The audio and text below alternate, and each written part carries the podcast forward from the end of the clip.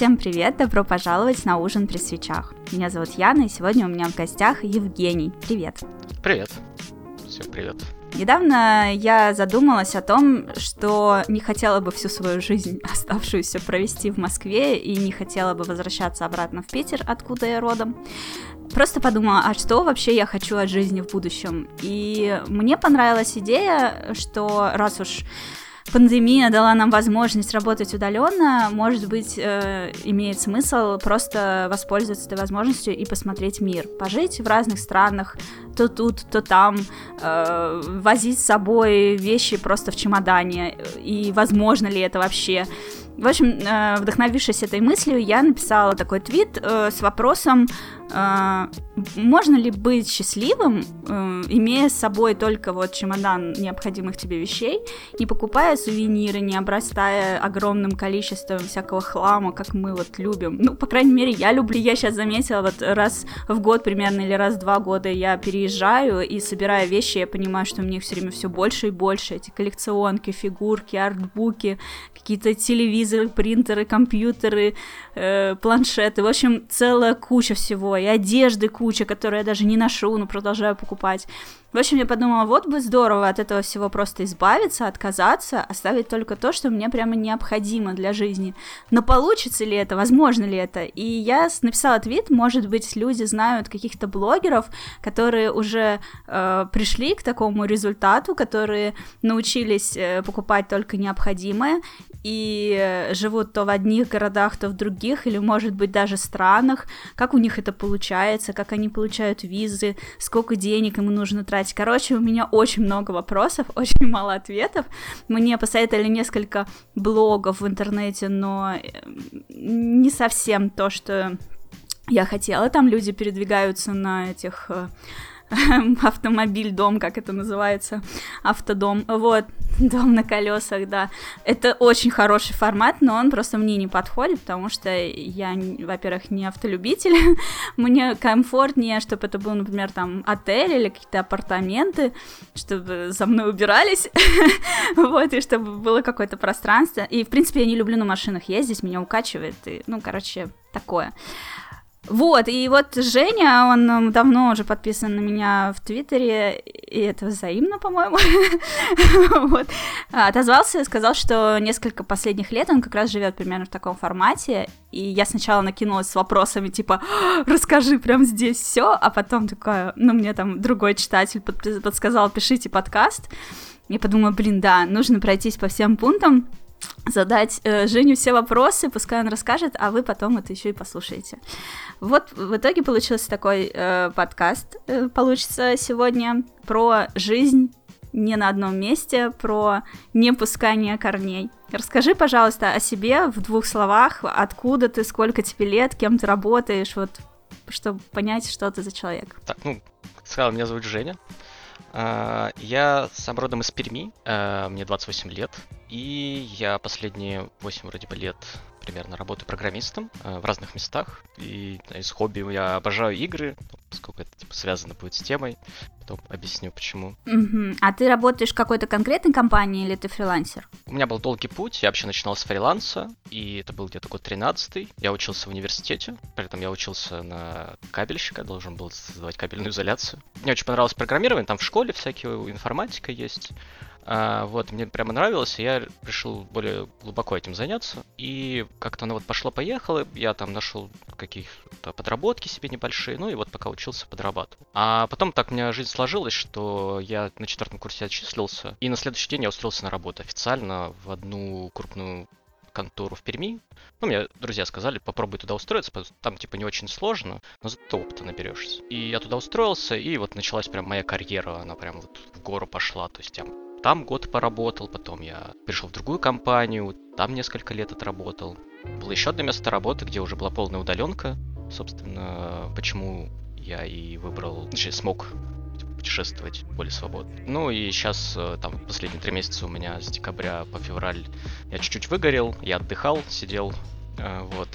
Жалко, из-за пандемии поездить особо не, не получается, поэтому пришлось в рамках России это все делать. Ну, и сейчас я вот опять на работу устроился и как бы сижу тихонечко, кайфую. Ну, также удаленно, да, то есть там, на один небольшой стартап американский. Ну, там, грубо говоря, офис, идея сама, она в Америке сидит, но разработчики там не такой, там команда типа человек 5, нас 6, а, в основном, ну, все русские, вот, а, часть из Перми, часть там еще с каких-то других городов. Ну, просто все, кто удаленку себе может позволить, работают там. Офис не нужен для таких вещей. Круто. Это геймдев или нет? А, нет, э, мы там делаем приложение для разработчиков.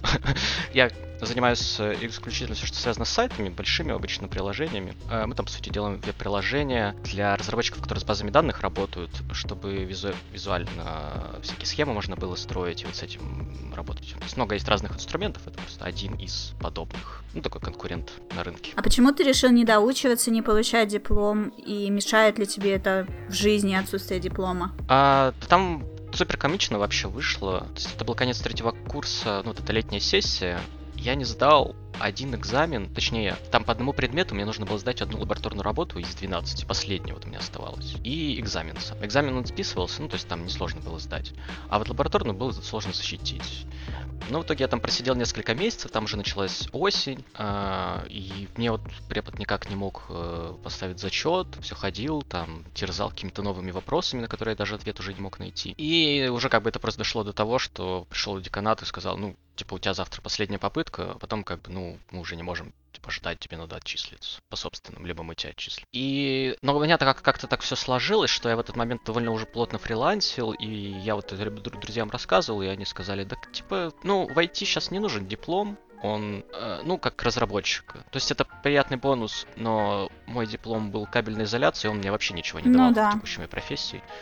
Поэтому, говорит, э, просто попробуй устроиться, если ты устроишься, ты сразу убьешь двух зайцев, не будешь уже время тратить. Обидно, конечно, что не доучился, то есть мне там оставалось-то не так уж и много потерпеть. То есть там дальше уже диплом был, но это уже такие, типа, вещи. В сравнении с тем, что как бы прош прошел уже.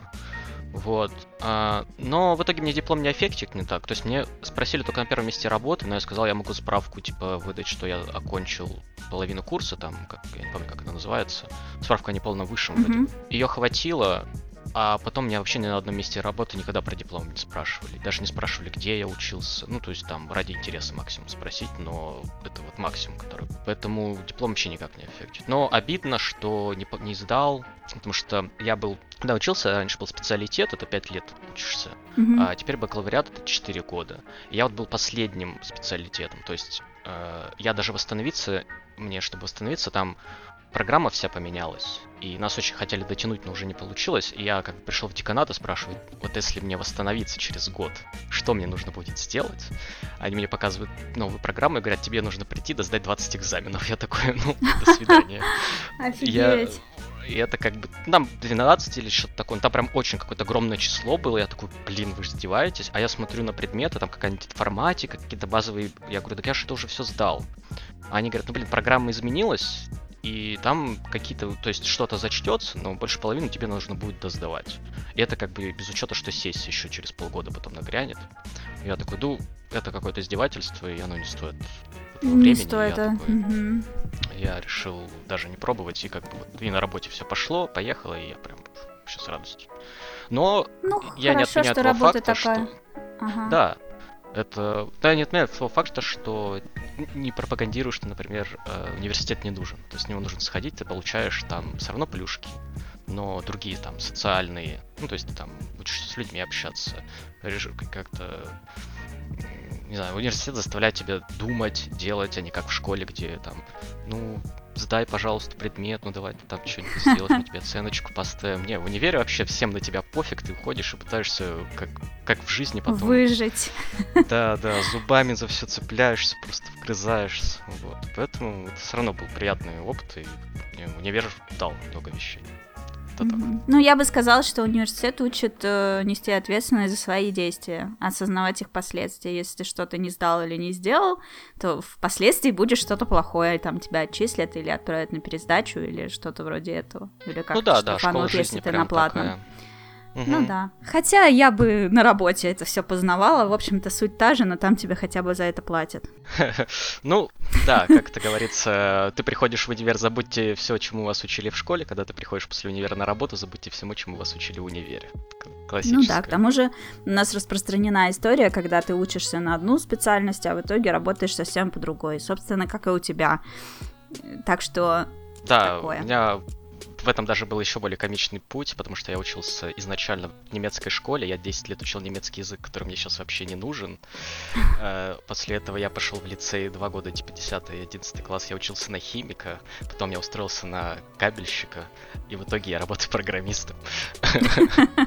Ну, слушай, не самый худший исход из тех, которые могли бы быть. Да, я на, все посмотрел, понял, что мне ничего не нравится, и нужно быть программистом. Единственное, что у меня получается. Да, круто. Ну, я тоже училась на режиссера мультимедиа программы, а в итоге я комьюнити-менеджер. В свободное время болтала в чатиках, теперь мне за это платят. Ну, блин, это круто. Да. Ну и как в итоге ты пришел к мысли о том, чтобы изменить свой образ жизни и куда-то уехать? Как вообще это сдвиг с мертвой точки произошел? Такой был эволюционный, наверное, момент у меня.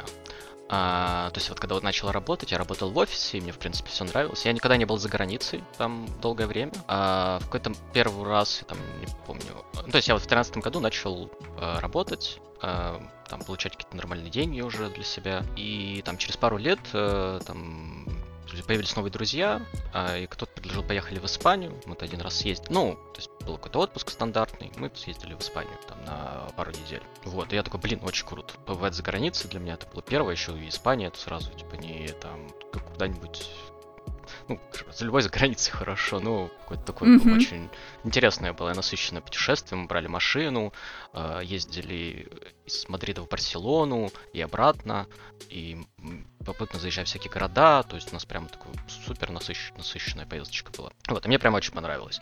Я такой, блин, круто, типа, надо...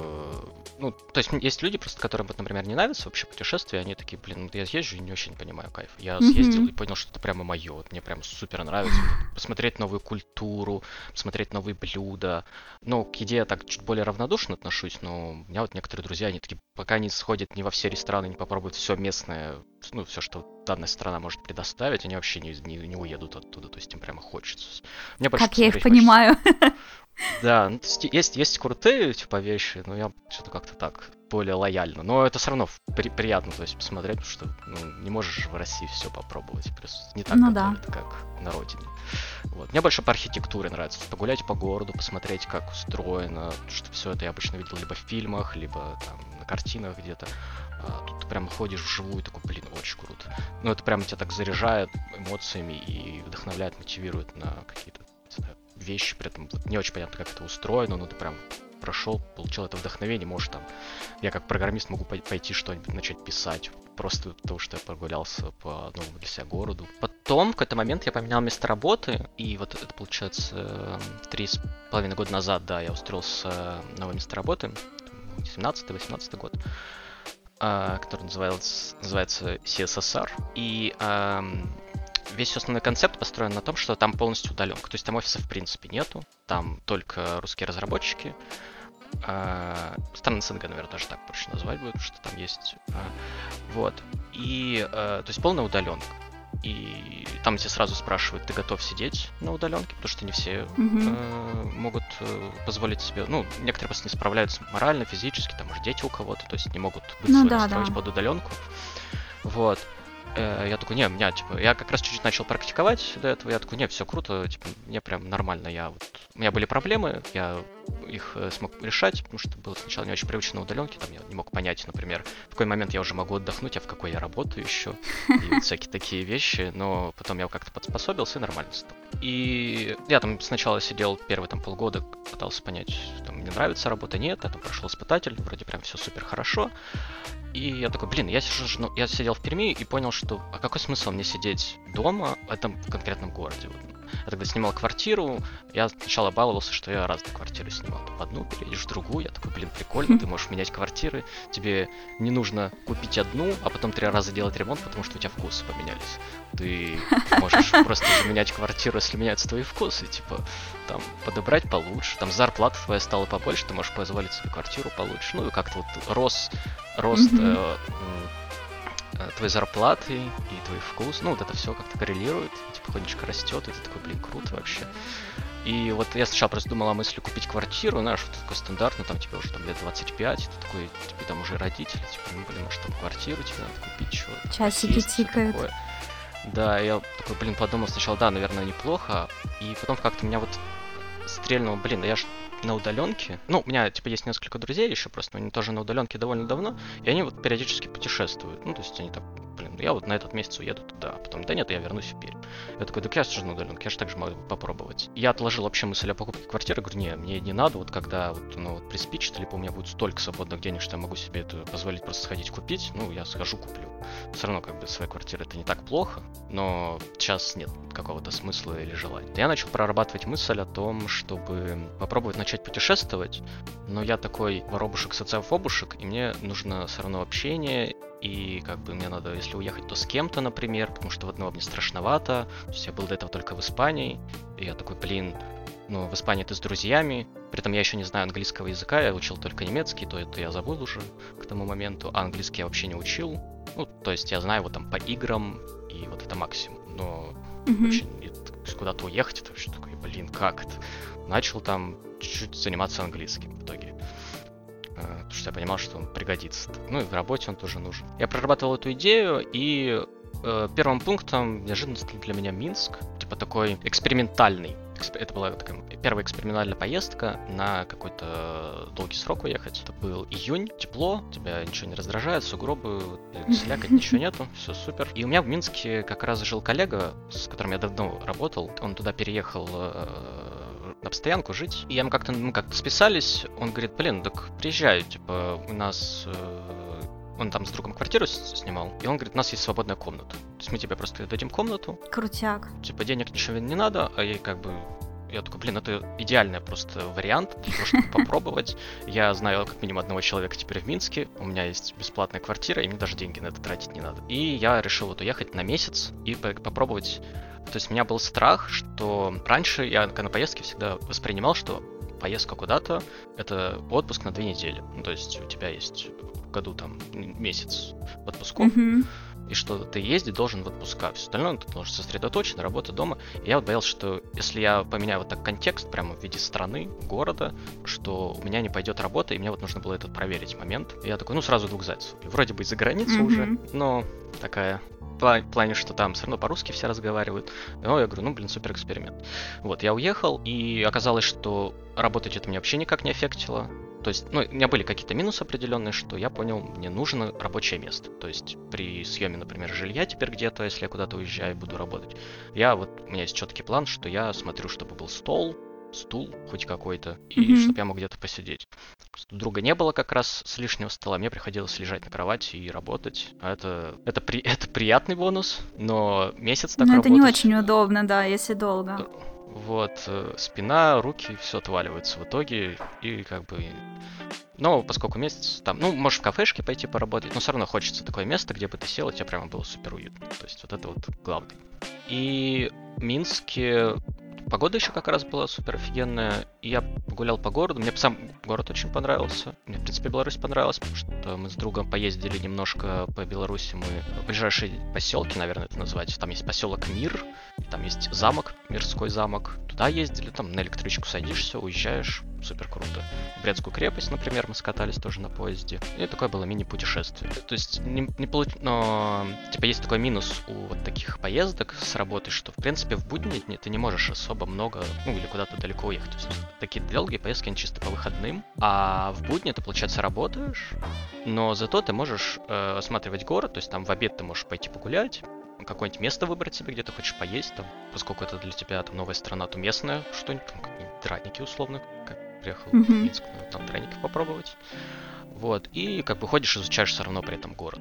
Но уже как бы так, чуть-чуть, там, смотришь новые места, по этой улице я уже вчера ходил, значит, я пойду по другой, и все, такое, как бы так попутно осматривая город, работы. Классно. Угу. А слушай, а были какие-то сложности с тем, что ты, ну, ты не гражданин Беларуси? Есть ли какое-то ограничение на количество дней, которые ты можешь там прибывать? Надо ли как-то регистрироваться, что ты там живешь? И вот какие-то такие чисто бюрократические вопросики, они возникали? Слушай, у меня таких вопросов не было, но вообще я, честно, вот не скажу за Беларусь. То есть я приехал, и, в принципе, меня на границе пропустили. Там сейчас таможенный контроль, раньше даже таможенного контроля вроде бы не было вообще. По сути, просто сел на самолет, долетел.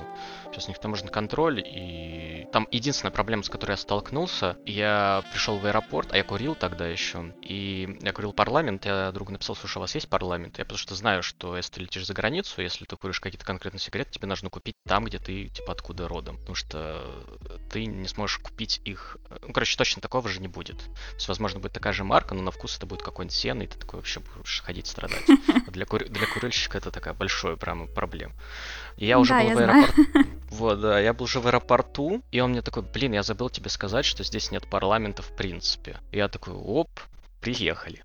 Я такой, ну ладно, я в аэропорту, есть duty free, я сейчас пойду куплю. И я прихожу в duty free, покупаю, а там в duty free, чтобы расплатиться, тебе нужно билет показать, куда ты летишь. Я показываю билет, и они такие, а, ты летишь в Минск? Нет, мы не можем тебе продать. Я не помню, там какие-то условно терки были. Офигеть. И мне, то есть парламент, они говорят, мы тебе не можем, там, или все сигарет, то есть ты купить их не можешь из-за того, что ты в Минск летишь. Я такой, блин, офигеть.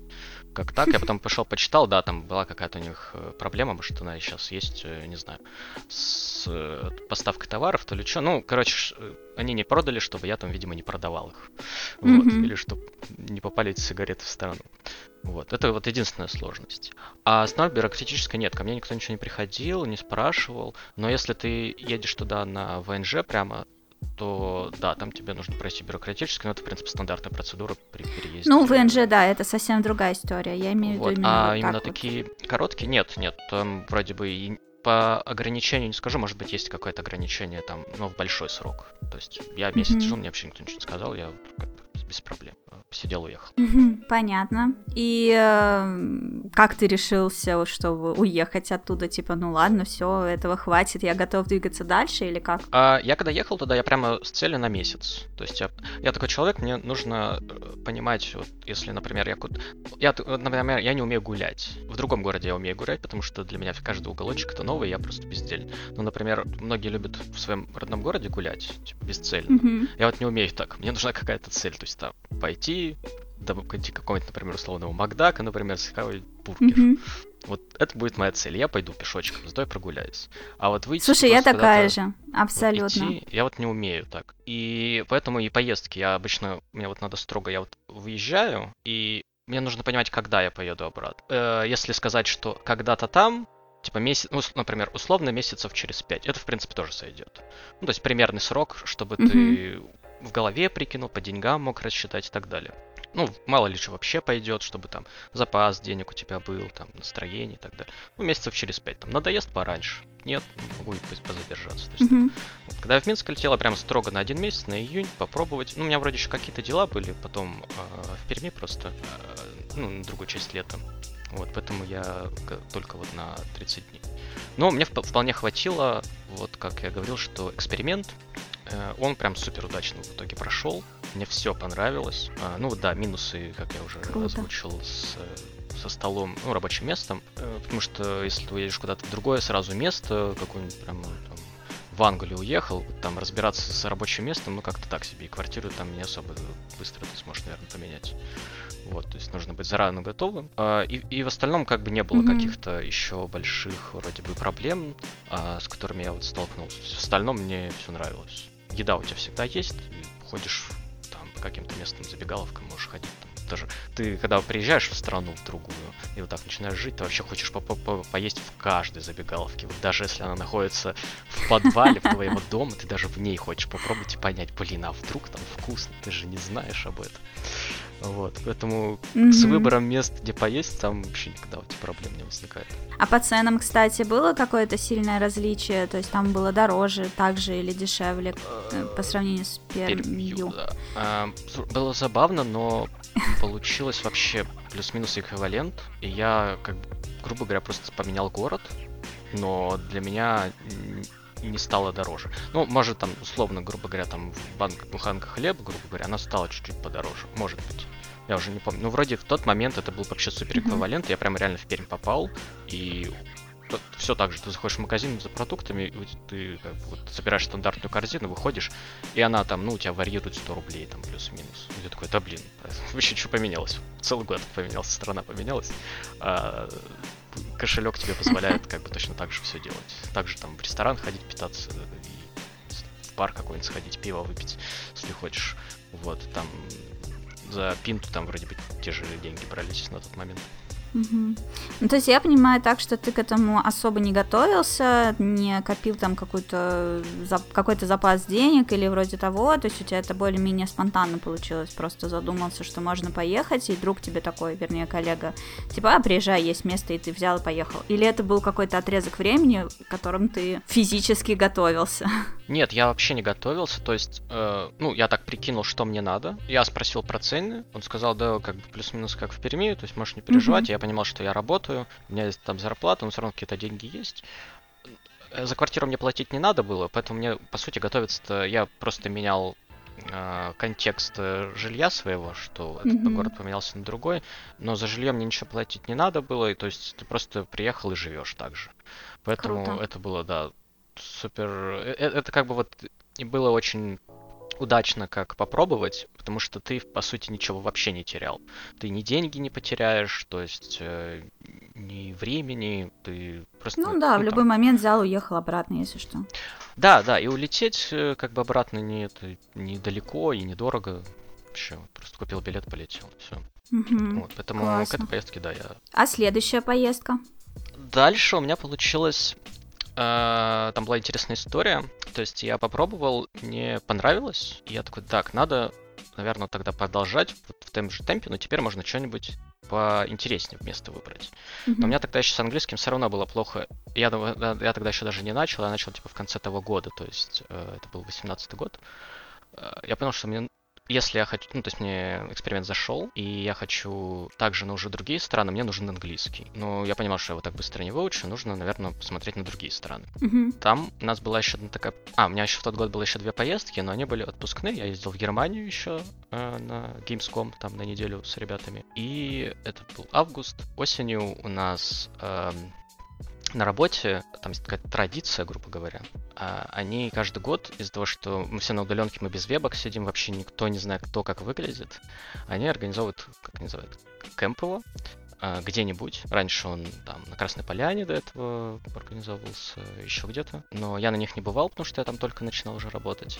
И у них прошла грандиозная идея, они решили в Черногории устроить. То есть а, они сняли целиком отель, оплатили кусочек а, билета в отеле и за самолет, и ты сам как бы доплачиваешь, ну, кто хочет. И это был еще такой один... А, а, и мы там работали, как бы. То есть мы на две недели ну, там были чуть больше выходных, но, в принципе, рабочие будни, они были рабочими буднями. Mm-hmm. Но вы как бы в другой стороне. Я говорю, блин, круто. И вот это еще раз проверить уже в более таком, более масштабном месте, там, где вообще пляжик, ты хочешь постоянно купаться, блин, сидеть работать. Я такой, ну, давайте вообще. Ага. Вот, мы приехали, это были супер обалденные две недели, мы там с...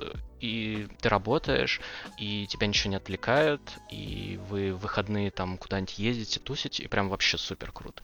Но там был такой такой момент, что у нас целый отель, там человек, я не помню, нас 50-60, наверное, было. А было круто, что как бы, когда все работают, ты вот этот рабочий момент чувствуешь. Ну, то есть лишнее оно тебе, то есть море, оно тебя не отвлекает, к себе не мадит. Типа, чел, не работай, брось этот ноутбук, вот же я, типа, прыгни в меня, давай покупайся.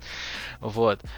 И было круто, вы там с ребятами кто-нибудь говорит, пойдемте там в такой ресторан, пойдем там поработаем. Или пойдемте вообще на пляж, там есть, типа, как они, места, ну, там, где есть посидеть, и с видом mm-hmm. на море посидим, поработаем. И вы там собираетесь, банды в 4 человека, уходите работать. Круто вообще. Да, классно. Мне очень понравилось.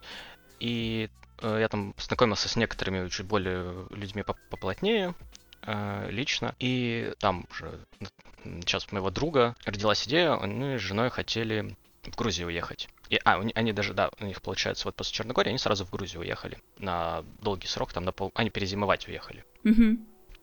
Вот, а это был октябрь, конец октября, и вот они уехали в Грузию. Я такой, блин, круто. Я говорю, Грузия, там не надо знать английский язык. Это, блин, море хинкалей и вкусной еды вообще, и вина. Такой, блин, я тоже хочу. Э, родилась, э, я начал обдумывать идею, что да, надо тоже приехать в Грузию, но сейчас я вот но не могу позволить. То есть там у меня какие-то дела были, и по деньгам как бы нужно все же подготовиться уже к такой поездке. Я продумал это и начал чуть-чуть э, копить. И в феврале, получается, в начале февраля я уехал в Грузию на 4 месяца где-то. Мгм. И в Грузии, да, мне пришлось подготовиться. Мне нужно... Я хотел найти людей, с кем ехать. Ну, то есть я, я знал, что вот у меня есть друг Андрей с женой, но мне как... Ну, мы там много, не так немного пообщались, я как-то... Мне было скромно, что ли, как-то сказать. Стеснительно напрашиваться вот, Ага. э, к ним жить. Я как бы хотел своих ребят пермских кого-нибудь э, подзадорить. Я говорю, блин, погнали там. Но у меня на удаленке тогда никого не было, и никто не мог себе позволить так же, как я, уехать. И вот это как бы такая проблема иногда найти кого-нибудь. Я такой, ну ладно. В итоге я нашел коллегу, он такой, давай, я, я тоже хочу в Грузию, но он хотел на две недели просто съездить. Я говорю, ну давай, уже неплохо, с тобой на две недели снимем квартиру, ты уедешь, а я просто останусь с ней жить. Мы поискали квартиру на Airbnb. Было очень сложно найти, потому что в Грузии очень много таких... Ну, когда-нибудь искала квартиру, например, в Москве или в Питере, представляешь, что там такие развалины и все, вот, Мгм. все вообще выглядят. Вот там примерно так же, иногда похуже, и еще по фоткам вообще не очень понятно, что она из себя будет представлять. Мы потратили несколько дней, в итоге мы смогли найти одну квартиру. Мы сняли ее на две недели и написали... Не очень было понятно, как устроен процесс съема надолго. Потому что Мгм. через Airbnb, Airbnb снимает очень жирный кусочек процента и у тебя, и у э, арендодателя, и как бы очень дорого получается. А почему именно Airbnb, извини, что перебью? Есть же и другие сервисы, ну там тот же Циан, Авито или что-нибудь типа этого. Или А, там не я работает я, так? я, я, кстати, не знал, что они там есть. Возможно, они там есть. Я Авито должен не быть. не вспоминал. Да, через Авито мы вроде тоже бы смотрели, но там как-то вообще было не очень понятно. Но Мгм. и вот этот процесс, ты в другой стране, и там условно тебя кинут, и ты как-то Ну да, боишься немножко. мгм. На, на Airbnb прямо все строго. И у меня э, ребята, кто часто уже ездили, они говорили, вообще не парься, вот там на Авито напиши, прям созвонишься, тебе позвонит грузин, скажет добр- добрых слов очень много, скажет, приезжаю, там тебе еще накормят, напоят, это прям вообще супер будет. Я говорю, блин, очень страшно, я типа, не, не понимаю, как это устроено, я всегда снимал на Airbnb, там на две недели, когда Мгм. куда-нибудь ездил. И нам ребята еще такой совет давали, что вы можете снять на Airbnb и сразу написать, что я хочу надолго, ну, то есть я сейчас вот сниму на этот срок, но если мне понравится, я бы типа снял у вас на дольше. В Airbnb вроде это не считается как сделать сделку вне их э, платформы.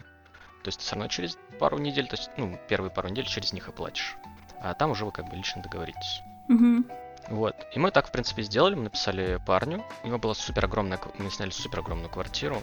Там просто замок, грубо говоря, был. Там было две огромные комнаты, у меня была кухня, гостиная, прихожая, кухня-столовая, несколько балконов. Там, короче, прям царская огромная квартира была.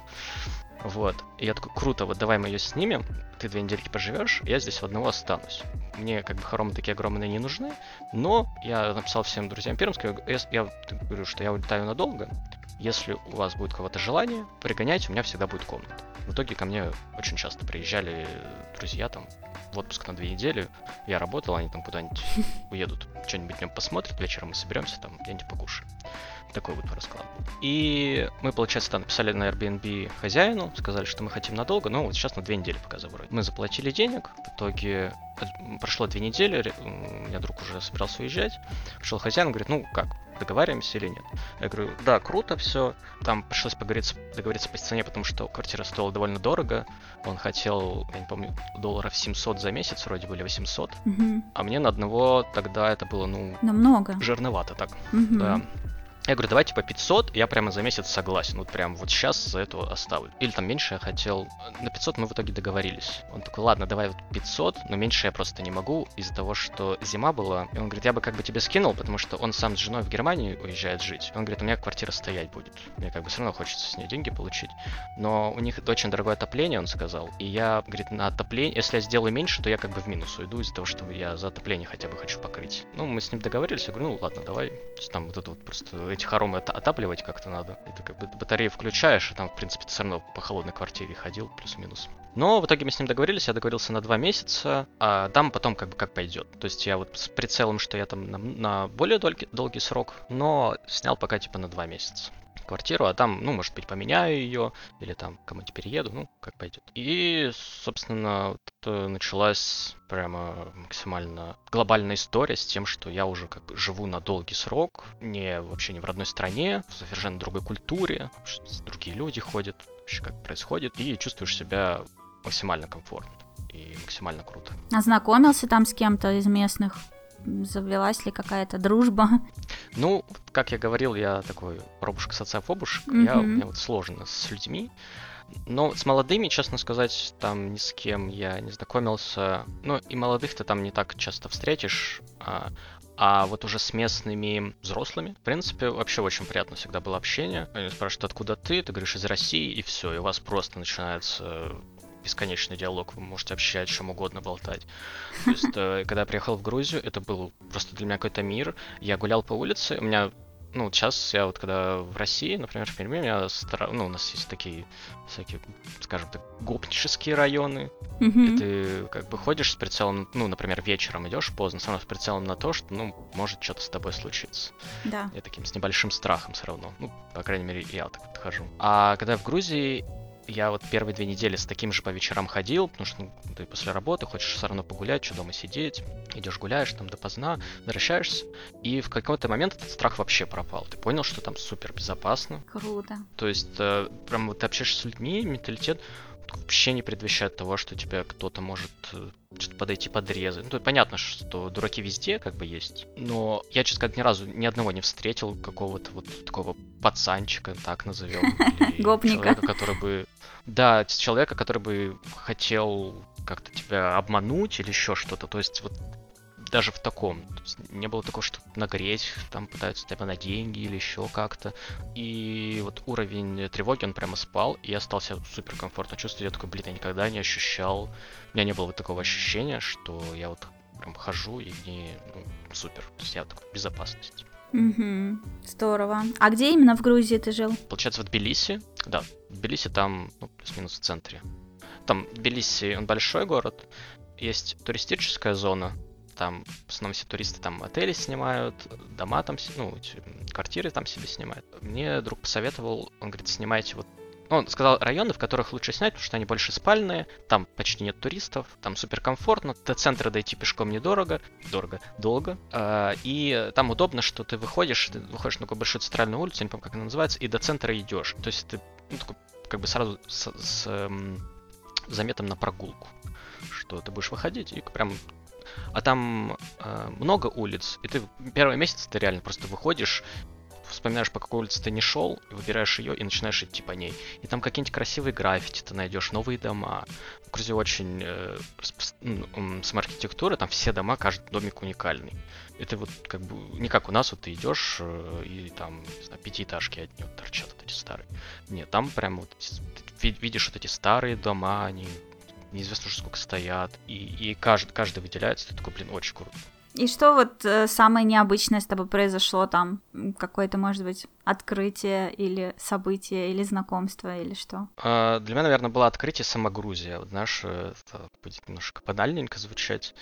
А, но сама Грузия, она супер бесподобна. Я очень много слышал про нее, но пока ты не приезжаешь, ты не понимаешь, насколько это богатый э, мир. Как он вот это выражается, например, даже в еде. Ну, в еде и вине это просто unbelievable. Там ты можешь прийти в каждый ресторан и еда будет меняться. То есть ты заказал хинкали здесь и там, одни и те же, а они все разные будут. И я, мы очень много путешествовали по Грузии, я, наверное, объездил на процентов 80 вот прям достопримечательностей, а они все обычно далеко находятся. И чтобы доехать до них, э, у них там есть сервис, я не помню, как называется, но, грубо говоря, ты там водителя можешь арендовать. То есть приедет мужичок э, на машине, ты говоришь, я вот хочу до этого, там платишь ему сколько-то лари, обычно это в рублях или несколько тысяч стоит, а вы там втроем, например, едете по 500 рублей, там 600 с каждого. Вообще супер копейки за целый день. Он, э, он вам сразу истории расскажет. Все грузины очень любят общаться. Поэтому, в принципе, неважно, он, он начнет тебе рассказывать за историю. Вот вы проезжаете какие-нибудь поля, он такой, вот здесь там такой-то виноград растет, а вот здесь ребята делают такое вино. А вот видите этих мужиков, которые сидят такие, да, вот с ними никогда не пейте, потому что они пьют просто, говорит, как кони. А вот эти там еще кто-нибудь. И вот супер, они такой, блин, да, и типа, приятно пообщаться.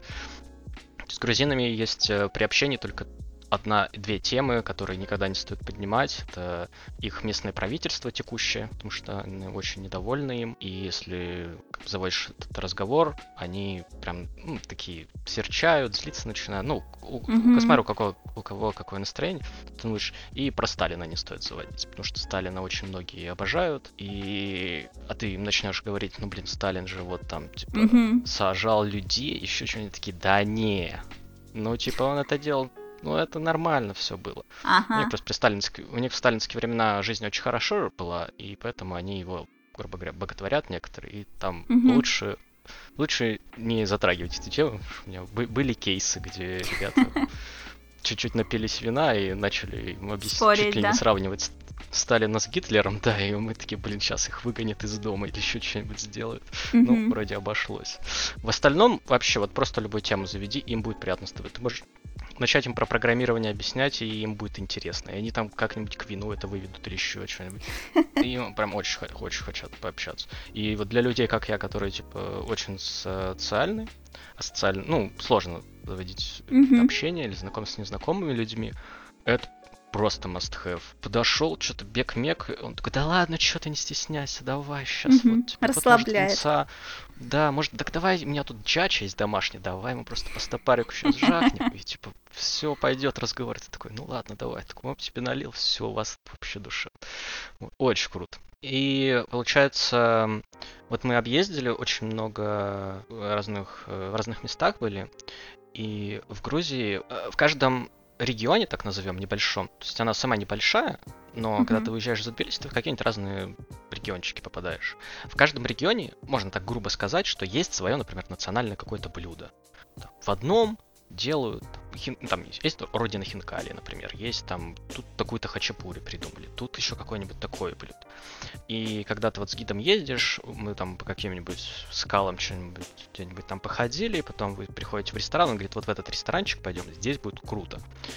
И он говорит, вот здесь берите вот это блюдо, потому что здесь родина этого блюда, и там, и он может рассказать историю, mm-hmm. как оно появилось, там какая-нибудь легенда есть, и ты пробуешь и такой, боже, у тебя просто слезы от радости бегут из глаз, это типа супер вкусно. И потом начинается проблема, что ты хочешь, когда возвращаешься в Тбилиси, ты хочешь попробовать это же блюдо. Ты приходишь mm-hmm. в ресторан, э, находишь его, и оно оказывается совершенно другим. И оно сильно хуже из-за того, что там очень много ресторанов, они под туристов заточены. И они как бы, ну, грубо говоря, не так же хорошо делают. То есть оно вкусное, в любом случае, если ты скажешь, вот попробуйте это блюдо, и человек там никуда не уезжал, попридет попробует, он офигеет. Но когда ты попадаешь на родину этого блюда и пробуешь его там, это у тебя как бы мозг просто взрываться начинает от того, насколько иногда это дифференцирует между вот, собой. При этом ты уехал, грубо говоря, от Тбилиси, ну знаешь, там 20 минут на машине. Ну, там 30 минут. То есть вообще, по нашим меркам, это по меркам Москвы, это ты из дома вышел. А там ты... Да, там ты вышел, выехал из города, уже в какой-то вообще другой район попал, ну, в другую местность, то есть там еще уже все поменялось. Mm-hmm. И блюда на вкус другие, и люди могут быть другие, и люди вино пьют другое. Вот прям вообще у тебя весь мир меняется. И такая Грузия это много маленьких миров. И это прям голову разрывает. Очень круто. Я всем рекомендую побывать в Грузии, кто не бывал. Хотя бы просто в Тбилиси уже погулять, это уже типа хороший бонус. Но если у вас э, есть возможность прямо объездить, то лучше все максимально там э, места. Если нужны будет совет, можете написать, потому что мы с, с ребятами склепали как-то Google Doc. Нам много кто приезжал, то есть мы вот там с другом Андреем жили долго, а кто-то приезжал не на долгий срок. Mm-hmm. И у нас э, как-то организовался Google Doc такой, в котором мы написали все рестораны, в которых нужно побывать в Тбилиси, и в каком ресторане что нужно попробовать. Потому что Ничего в одном ресторане ты приходишь, пробуешь конкретный хачапури, а хинкали, например, не надо там пробовать. Приходишь в другой ресторан, пробуешь Хинкали конкретно. Вот, и мы просто всем кидаем это Google Doc и говорим, вот вам, там разберетесь. Там красивые места, еще что-нибудь.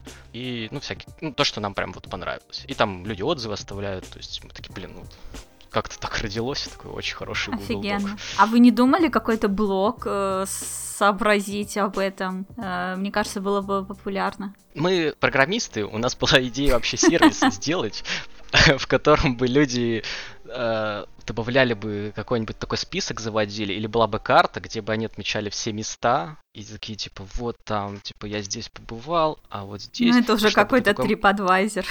Да, но, знаешь, такой твоих рекомендаций. То есть ты бы могла кинуть ссылку и сказать, вот, типа, мои рекомендации. И ты как бы открываешь карту, и у тебя там все выделены места, в каких надо побывать. Ну, что-то такое. Мгм. В итоге мы это вроде бы сделали в виде Google карты, потому что на Google картах оказался есть механизм пометить места, которые тебе нравились вроде бы. И там такой список создается, и им можно пошарить его. В принципе, этого хватило. Но блог нет, думали. Ну, не знаю, а что в блоге писать. Как рассказать про впечатления? Ну, Ну да, да, быть. именно так. Вот то, что ты сейчас рассказываешь, только прямо с места событий. Вот приехал, вот так осваиваюсь. Вот сегодня побывал там-то, такие-то впечатления. Вот все вот это вот то же самое, но растянутое на дни, месяцы. понял. Не, мы как-то не задумывались. Ну, видимо, нет, не такой мысли у нас. Не блогерская мысль. Вот. И сколько времени ты там провел в итоге?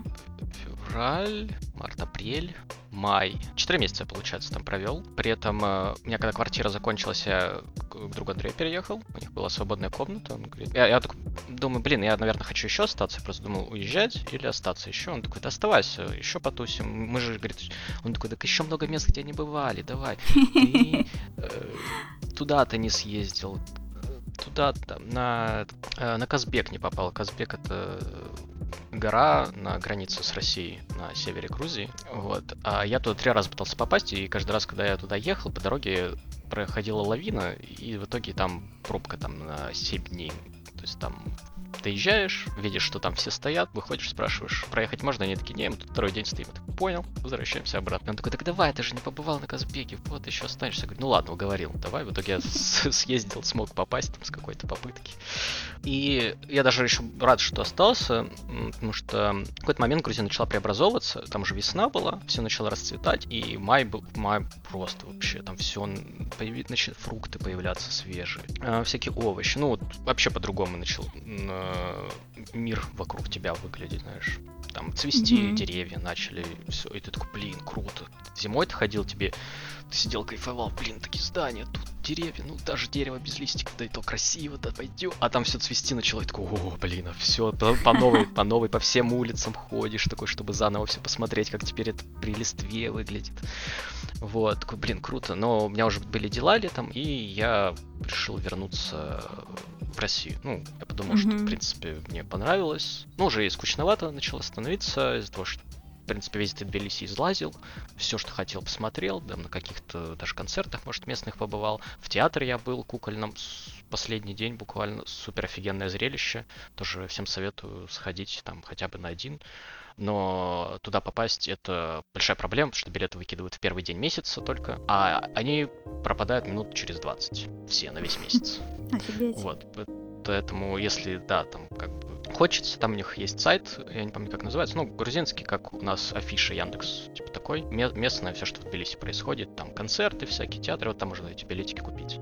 Но, да, я не помню, какое-то пятое число или там первое число, вот, нужно там вечером залетать, они вот билеты выкидывают, и все просто туподом бегут покупать. Э, Потому что там не очень много сеансов, и сам зал очень маленький, там человек на 40, может, 50, даже меньше, наверное. Ну, прям супер маленький. Поэтому билеты отметают, разметают вообще просто как пирожки горячие. И все хотят еще посмотреть. Но это тоже одно из мастхэвных таких штук.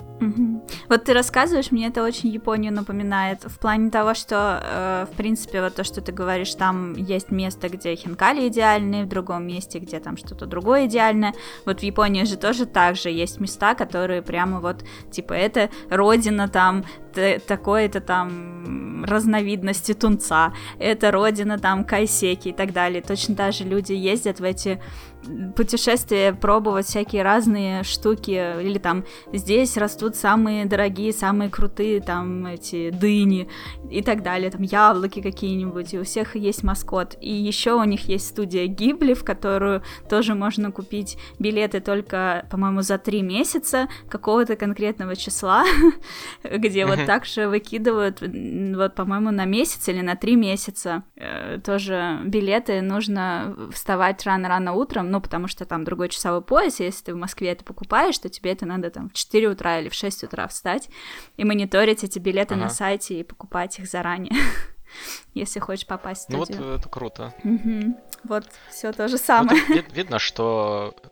Ну да, ну видно, значит, что это ну, во-первых, пользуется спросом, но mm-hmm. и так понятно, э, что это значит что-то супер интересное. Ну да. И ты, ты хочешь и должен там побывать.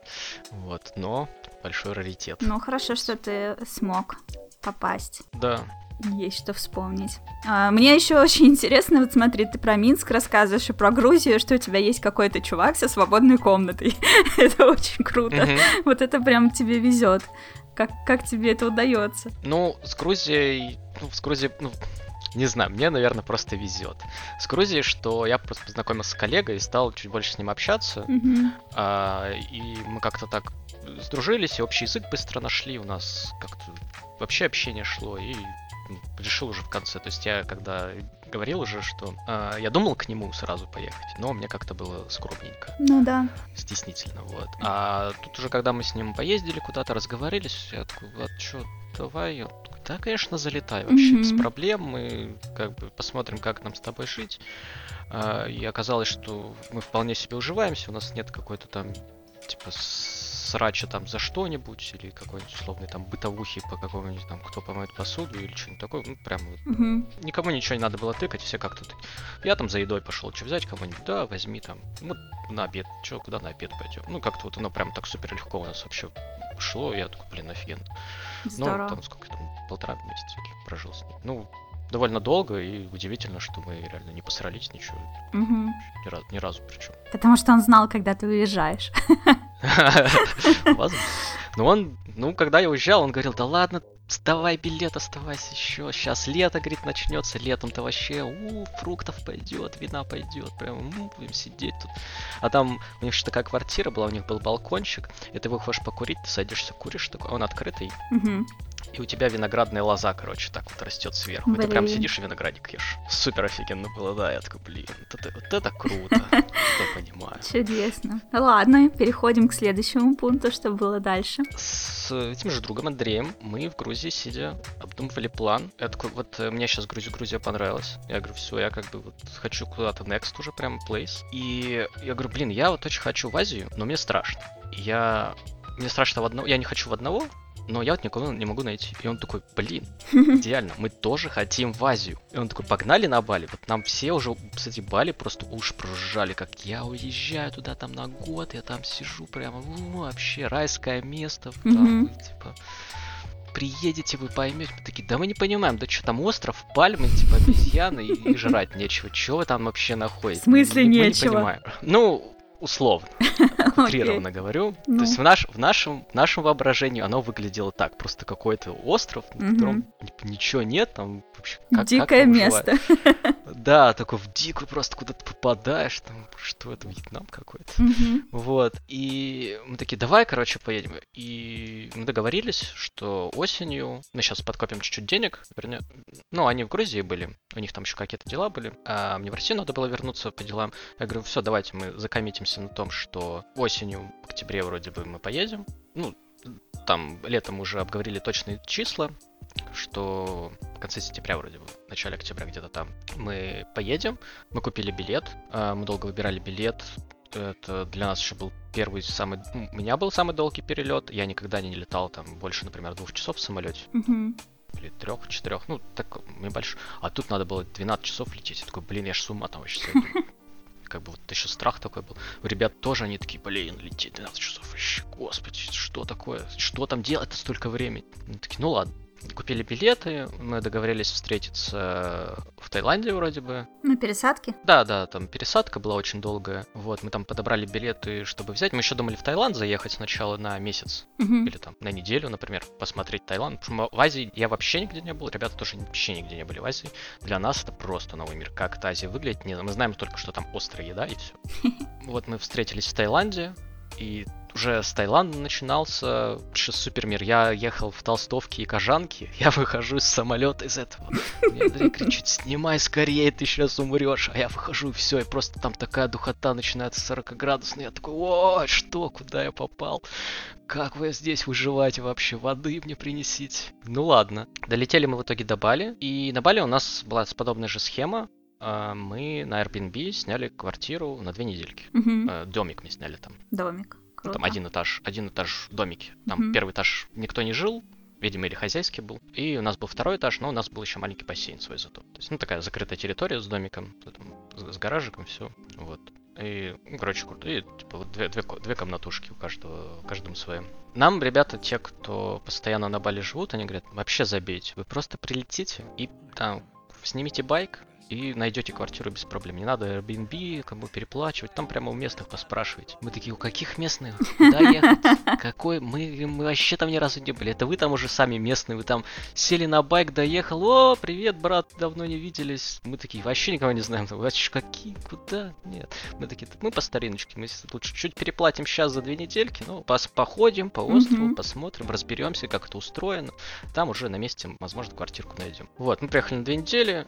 Они были супер насыщенные. То есть это был не отпуск, мы сразу как бы работать сели. Э, Обычно я в Грузии, когда вот, да, я летал, первую неделю я брал отпуск, чтобы акклиматизироваться, понять, где что устроено, Мгм. там какие-то магазины найти, в которых мне все нужно будет купить, там еду, куда, если что, сходить, там, где там аптеку, ну, такие вещи. А здесь мы прямо из огня в полами прямо сели и работаем. И в свободное время как бы изучали. Мы не брали байк, не машину первое время. Мы такие, да пешком походим. Это было довольно было неплохо, мы там на такси перемещались чуть-чуть. Но, как оказалось, на Бали так мир устроен, и э, мы выяснили, что ты без колес как бы там никто. Там нет пешеходных дорожечек, то есть ты не можешь погулять. Ты как бы идешь, грубо говоря, если хочешь выйти погулять, ты идешь по дороге, по которой все ездят. И мы такие, блин, как так? В смысле гулять негде? Что это такое?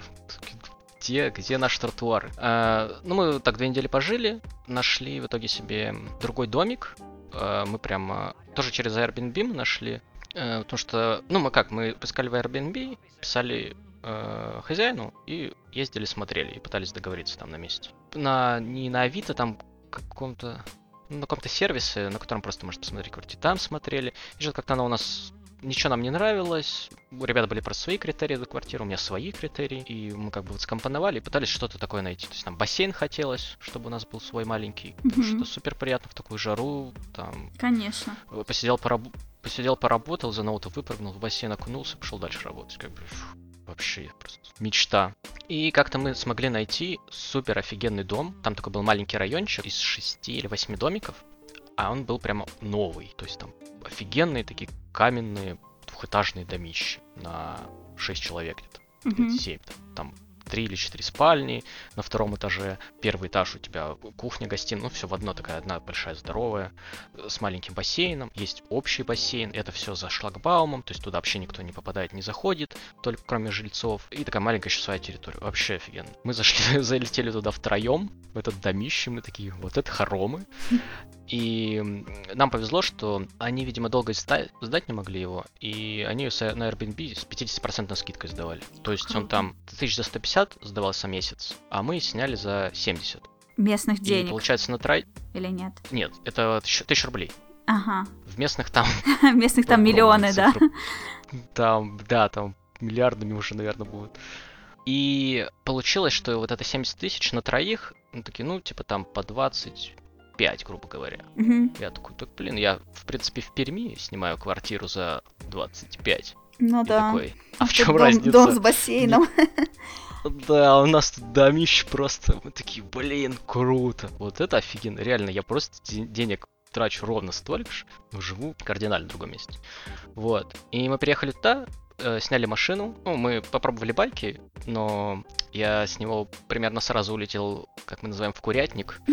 И мы такие, не, да, наверное, байки не стоит давай лучше машину втроем, там кондер есть, это и побезопаснее, и, ну, вдруг там еще кто-то приедет, ну, Мгм. и продукты куда-то положить. Ну, короче, как-то мы к машине в итоге так вот пришли. И на машине было супер комфортно. Ты реально прыгнул, на обед куда-нибудь съездил, вернулся, там, куда ты хочешь вечером, куда ну хоп, там, на пляжик смотаться. А до пляжиков на Бали проблема, что мы вот жили, грубо говоря, как вот, я не помню, ну, на юге мы жили, там э, полуостровок такой. Как именно называлось место? А, Джи- Джимбаран вроде бы он называется. Мгм. Это, получается, самый юг острова. А, вот. И до пляжей там, ну, пешком ты не дойдешь в принципе, то есть туда нужно ездить. И там, ну, минут 10. 15, там, 20, ну, зависит, там, там 7 пляжей разных, они разные удаленности, но до каждого прям нужно есть. Это вот как бы проблема Бали, что если вы как бы так живете, то э, нужен транспорт в любом случае, и это как бы нужно иметь в виду. Если как турист на две недели, ты можешь поселиться, в принципе, в городе, где там туристические вот эти все места, и там пешком ходить. Там как бы нормально есть тротуарчики, все такое, но если хочется по острову прям передвигаться, а все как, ну, например, какие-нибудь в храмы поездить, это все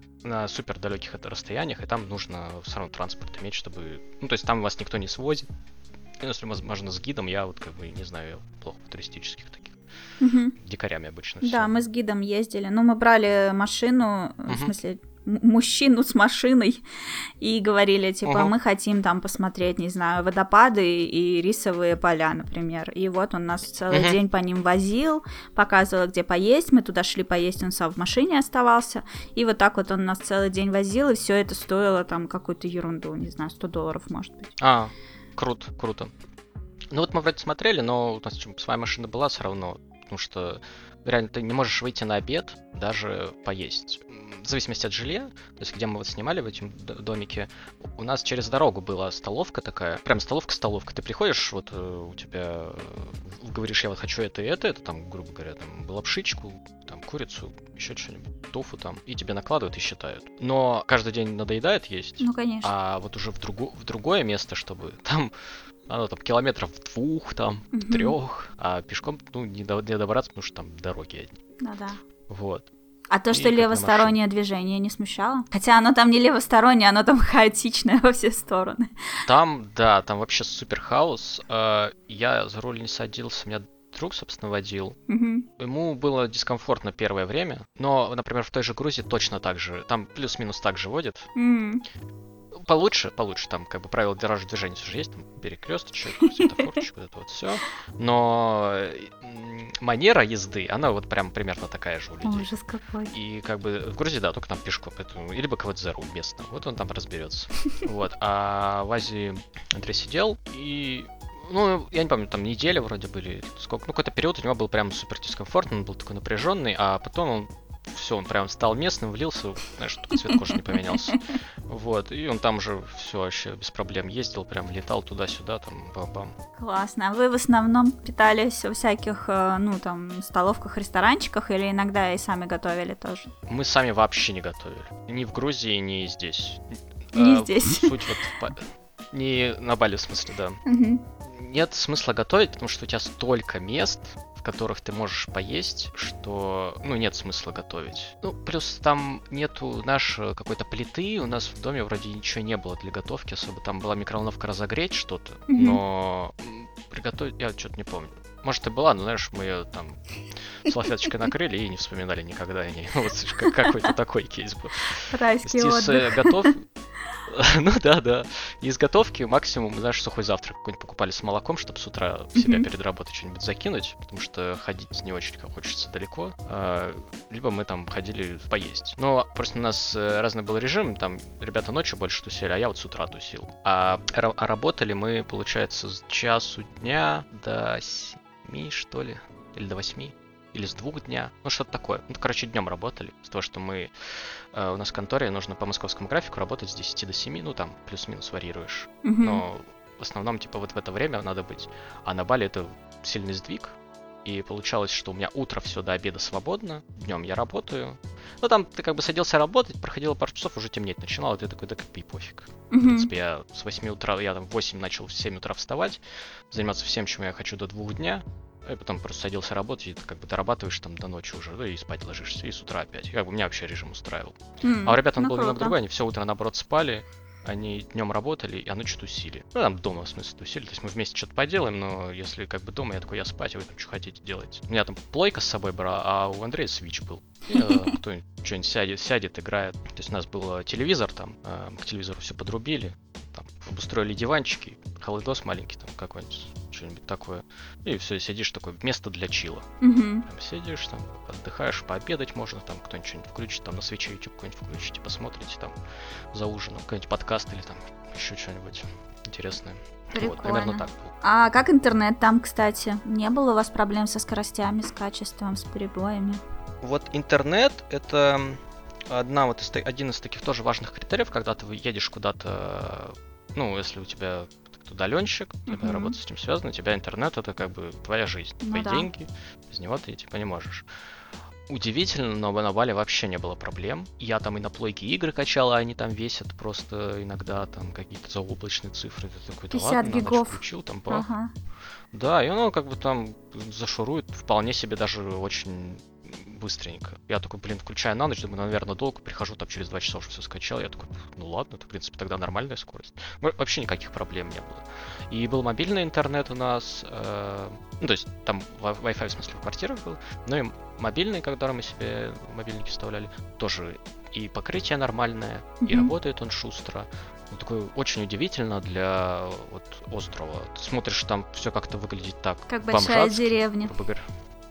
Ну да, да, или как деревня, но при этом вот такие вещи, они прям чет- четенько работают вообще без перебоев. Там были, может, какие-то перебои, знаешь, когда там свет у нас что-нибудь косануло, но это там э, просто, если кто-нибудь будет, надо обратить внимание, как устроена проводка в городе. Она просто накидана, как есть, и там какая-нибудь птица что-нибудь сядет или кто-нибудь к ней, там провод, провод дернется, пол, полквартала без света будет сидеть, но они там придут, что-нибудь там, какой-нибудь электрик, свяжет провода. Изолентой свет есть, ну, замотает. Да, да, прямо вот как бы так там накидает, такой, да, ладно, работает вроде, что, свет же есть, хватит. Ну, вполне себе, никто не напрягается, ну и не надо. Ну и да, и вот э, когда я говорил, что Бали, как нам рассказывали, что это Ларадский остров, когда вы приедете, вы почувствуете дзен, мы со временем поняли, о чем нам объясняли люди, потому что уровень безмятежности, когда ты здесь, ну, на Бали живешь, он, уровень безмятежности, он просто пропадает. Ты вот у тебя есть какие-нибудь проблемы там с чем, ты такой, да ладно, все решается, все там решится, не надо, не парьтесь, не бегите там сломя, да сейчас мы тихонечко, сейчас мы перекурим, все сделаем, не, ну, всё, расслабьтесь. Мгм. И ты ре- вот в таком прям вот, и этот, блин, так круто, я такой, как это работает, вообще непонятно, но это вот само, а, само место такое, Мгм. этот остров, он, либо люди вокруг, все такие безмятежные. Как бы у тебя есть какие-то проблемы? Да, они все решаем. Ну, не решаем, ну, значит, и... Ну, Че переживать, да? Да, да. И ты такой, блин, так офигенно. И потом ты вот вернулся в Россию. Все Блин, плохо. какой-то груз, да. Ты что-то, блин, смотришь в окно, там серость, ты такой, да блин. А раньше на Бали ты вышел, тебя дом. Э, Там что удобно, что э, тебя это так погружает из-за того, что вот э, в России ты в коробке только своей живешь, в четырех Мгм. стеночках, а там ты, грубо говоря, на улице живешь. Ну, то есть у тебя есть этот дом, но у тебя там такие огромные окна, двери, ты там открыл, у тебя тут уже все на улице. Мгм. курилка какая-нибудь у нас, она была на улице, и у нас дверь всегда была открыта, и ты как бы вот из дома сделал шаг, ты уже на улице. И ты такой, блин, где вот эта граница? Вообще не понимаешь, она так размывается, и ты вот как бы со всем этим начинаешь сливаться. Ты прям вот ходишь, гуляешь, ну, как в фильмах показывают, где вот там люди в райских местах отдыхают. Ну, примерно так же начинаешь в какой-то момент себя ощущать. Ты такой, блин, и самое забавное, что за это много денег не надо, как оказывается, отдать. Потому что Мгм. выглядит это все ультра дорого, богато, люксери эдишн какой-нибудь там. Мгм. А, ну да, есть дорогие вещи, то есть там реально можно дома там за сотни тысяч снимать, но очень много вообще недорогих вещей, и не надо сильно напрягаться, чтобы это найти. То есть это вот оно прямо здесь. Открыл Airbnb, буквально 5 минут, и ты уже можешь найти себе вполне себе сносное место. Какое самое наиболее запавшее в твое сердечко блюдо ты там пробовал? А, это будет сейчас очень странно. Это такая небольшая история дополнительная. Ну, я попробовал много местного, но у меня есть такая проблема, мне нельзя острое есть. Но М. я такой, да ладно, Подстава. никак не аффектит, то есть, ну, я и сильно острое тоже не любитель. То есть, я, в принципе, попробовал разные блюда, но неплохо, здесь крутые. Но мы нашли с ребятами как-то там пиццерию. И эту пиццерию вроде бы француз держит. Там такой мужичок лет 40-35, может быть, такой прямо бодрый на дух, это его заведение. Он его открыл, он такой не очень большой, там несколько столиков, и он делает супер офигенные пиццы. Ну, там у него персонал уже есть. Там делают супер. Я никогда пиццы, в принципе, такие вкусные не ел в своей жизни. Они огромные, такой, типа, деревянный типа это выносится. И это так вкусно было. Мы периодически просто себя ну, таки называли это просто вот нашим тотемным местом, и мы туда периодически как бы мы такие, так, так, что-то, блин, надо что-нибудь, давайте что будем сегодня есть такие. Если хором говорим пицца, все, просто едем и едим эту пиццу или там заказываем. Вот, и мы разговаривали с э, этим мужичком, э, я уж не помню, он, ну, там порассказывал, что он приехал, вот что сюда, и он прям такой вообще любит пообщаться, он такой, вау, да, давайте, то ли там его рецепт его мамы, то ли что, то есть он как-то нам принес соус, и говорит, вот этот соус, секретный рецепт моей мамы, вы обязаны его попробовать, я вот, типа, специально для вас его вынес, типа, мы его там, грубо говоря, там не всем можем давать. Mm-hmm. Типа, да, он такой, блин, ну вообще вкусно. И потом, типа, так разговаривали, что были кейсы, мы как-то приезжаем с ребятами, такие, заходим, он такой, о, ребята, привет! И мы такие смотрим, места заняты все. Ну, там не так много столиков. Мы такие, блин, все занято. Мы такие, ну давайте мы, наверное, с собой возьмем, как бы посесть хотели, как бы тут поесть, тут там, на, ули, на улочке стоп покурить можно было сразу все такое. Он такой, да не-не-не, сейчас без проблем. Просто взял кого-то, выгнал, говорит, «Ну вот садитесь, ребята, типа, давайте, давайте. Типа, нет, не надо домой, надо у нас есть, надо прямо, чтобы свеженькая пицца была и все такое. Мы такие, блин, ну ладно, выглядело очень странно, но спасибо. Типа. Вот. И да, это как бы было прям вот must have, ну, вот из, ну, того, что попробовал. То есть мне понравились местные блюда, я уже не помню, как они называются, ну, там обычно ри, э, рис, лапша с яйцом, с, ну, с яичницей, и там курица, например, или что-нибудь, mm-hmm. с острым соусом. Это вот у них там местные, грубо говоря, блюда. Неплохо. Очень жирно, но вкусно. Но, знаешь, не, не производит такого вау-эффекта, например, как вот еда произвела меня в Грузии. То есть я, ну, я говорил уже в начале, что я к еде так довольно холодно отношусь. Ну, то есть мне прикольно попробовать какие-то. Ну, вот Бали меня... Вот, я не, не, не могу вспомнить, чтобы меня вот прям что-то цепляло. Ну, вот, например, Грузия я просто каждое блюдо готов назвать, сказать, насколько оно офигенное, почему оно понравилось. И, а для меня это как бы, ну, значит уже такой хороший ценник что, угу. еда меня, меня произвела какой-то. Хороший уровень, да. А есть на Бали какие-то доставки, если ты живешь вот дома работаешь, и ты не хочешь никуда идти, просто заказать на дом? Там такое развито? Пользовались? Да, да, мы в какой-то момент узнали про это, то есть мы сначала ездили, только там на второй-третий месяц мы узнали про то, что у них, блин, есть доставка. Нам ребята сказали, так, чуваки, там есть доставка, она как Delivery Club, только там местная, ну, как-то по-другому называется. Mm-hmm. Мы такие, да ладно. И ты просто заказываешь, можешь из KFC хоть заказать. Круто. Там тебе, тебе привезут просто ведерко крылышек. Такой, блин, при этом приедет чел на мопеде, вот, принесет. И самое офигенное, что в этом же приложении ты можешь заказать этого чела, чтобы он тебя куда-то довез. И приезжает просто за тобой чел, садись, ты садишься, уезжаешь. Я просто э, серфингом занимался немного и, ну, учился. И я, поскольку по утрам это вот как раз э, делал, а ребята спали. А я за руль что-то боялся садиться. Я такой, да нет, типа недалеко. Ну, я на такси ездил. А потом в какой-то момент я вызвал такси, а оно что-то долго не ехало. Я такой, да блин, вспомнил вот про это второе приложение. Mm-hmm. Помню, что там челы на мопедах доставляют, это быстрее. А на мопед мне после того, как я упал, очень страшно было сесть. Я такой, ну ладно, типа, у меня уже тренировка через 5 минут, я, блин, опаздываю еще. Ну ладно, вызвал этого мопедчика, он приехал, э, выдал мне шлем, говорит, садись, ща, довезу с ветерком. Я такой, только без ветерка вези как-нибудь потихоньку. Вот. И он меня довез, и это оказалось там в сто раз дешевле, чем на такси. Супер быстро. Он реально там без пробочек тебя бжик-бжик-бжик довез. Там, я не помню, это 7 тысяч местных. Это на наши там чуть рублей 50, ну что-то такое. Mm-hmm. То есть вообще какой-то вот супер копейки для меня стоили. Я такой, вау, ну ладно, типа, можно и так оказывается. То есть не только еду, он еще и вас может довести офигенно. Mm-hmm. Но они, видимо, живут все на этом. Не так, чтобы много-то работать, что у них там заводов ничего нет. Ну да. И они вот все, все вот как бы... У них движение — это жизнь. Ты не двигаешься, ну, есть не будешь, значит, сегодня. И сколько времени вы там прожили? Там, получается, такая история, что я в феврале вернулся в Россию, получается, ну, там чуть меньше пяти месяцев я пробовал. Но я вернулся, у меня э, там просто бабушка, типа, умерла, и меня такой, блин, ну, мне надо побывать на похоронах, и мне пришлось вернуться. Просто я там купил первым же билетом и как бы вернулся в Россию. Вот, так-то я хотел до конца, как минимум до конца весны побыть там, ну, чтобы прям полностью зимовку, вот эту слякоть не, не получить. Вот. А ребята, получается, до сих пор там живут, вот уже два, ну, полтора года вот они там. И э, они, у них тоже был план, что они тоже хотели до весны 2020 года и они потом хотели в Грузию вернуться. Я такой, блин, тоже, наверное, ну я бы тоже типа в Грузию бы еще разочек съездил, потом там можно куда-нибудь еще в другое место, там ну, что там соседнее есть. Но получился коронавирус, я в итоге вернулся, случился коронавирус, меня в принципе здесь заперло, а ребят тоже случился коронавирус. Ну там высылали самолеты, то есть можно было выбраться, они такие, ну смысл выбираться в Россию ну, да. и сидеть в ней. Они такие, да не, какая-то фигня. В итоге они э, вот сидят там, угу. и у них еще становится все дешевле, у них машина становится дешевле, как они рассказывали. То есть, мы, говорит, арендуем машину, а из-за того, что потока туристов-то нет, нам начинают звонить конкуренты, такие, так, давайте мы вам подешевле, машинку поновее, сейчас дадим бах. нам, говорит, нам реально просто периодически просто люди новые машины привозят, и мы такие, ну ладно, как бы ценник еще и падает от этого. Вот, там квартиры они стали получше, могут себе позволить э, в том, что, то, что дешевле, или там скидки какие-то дают.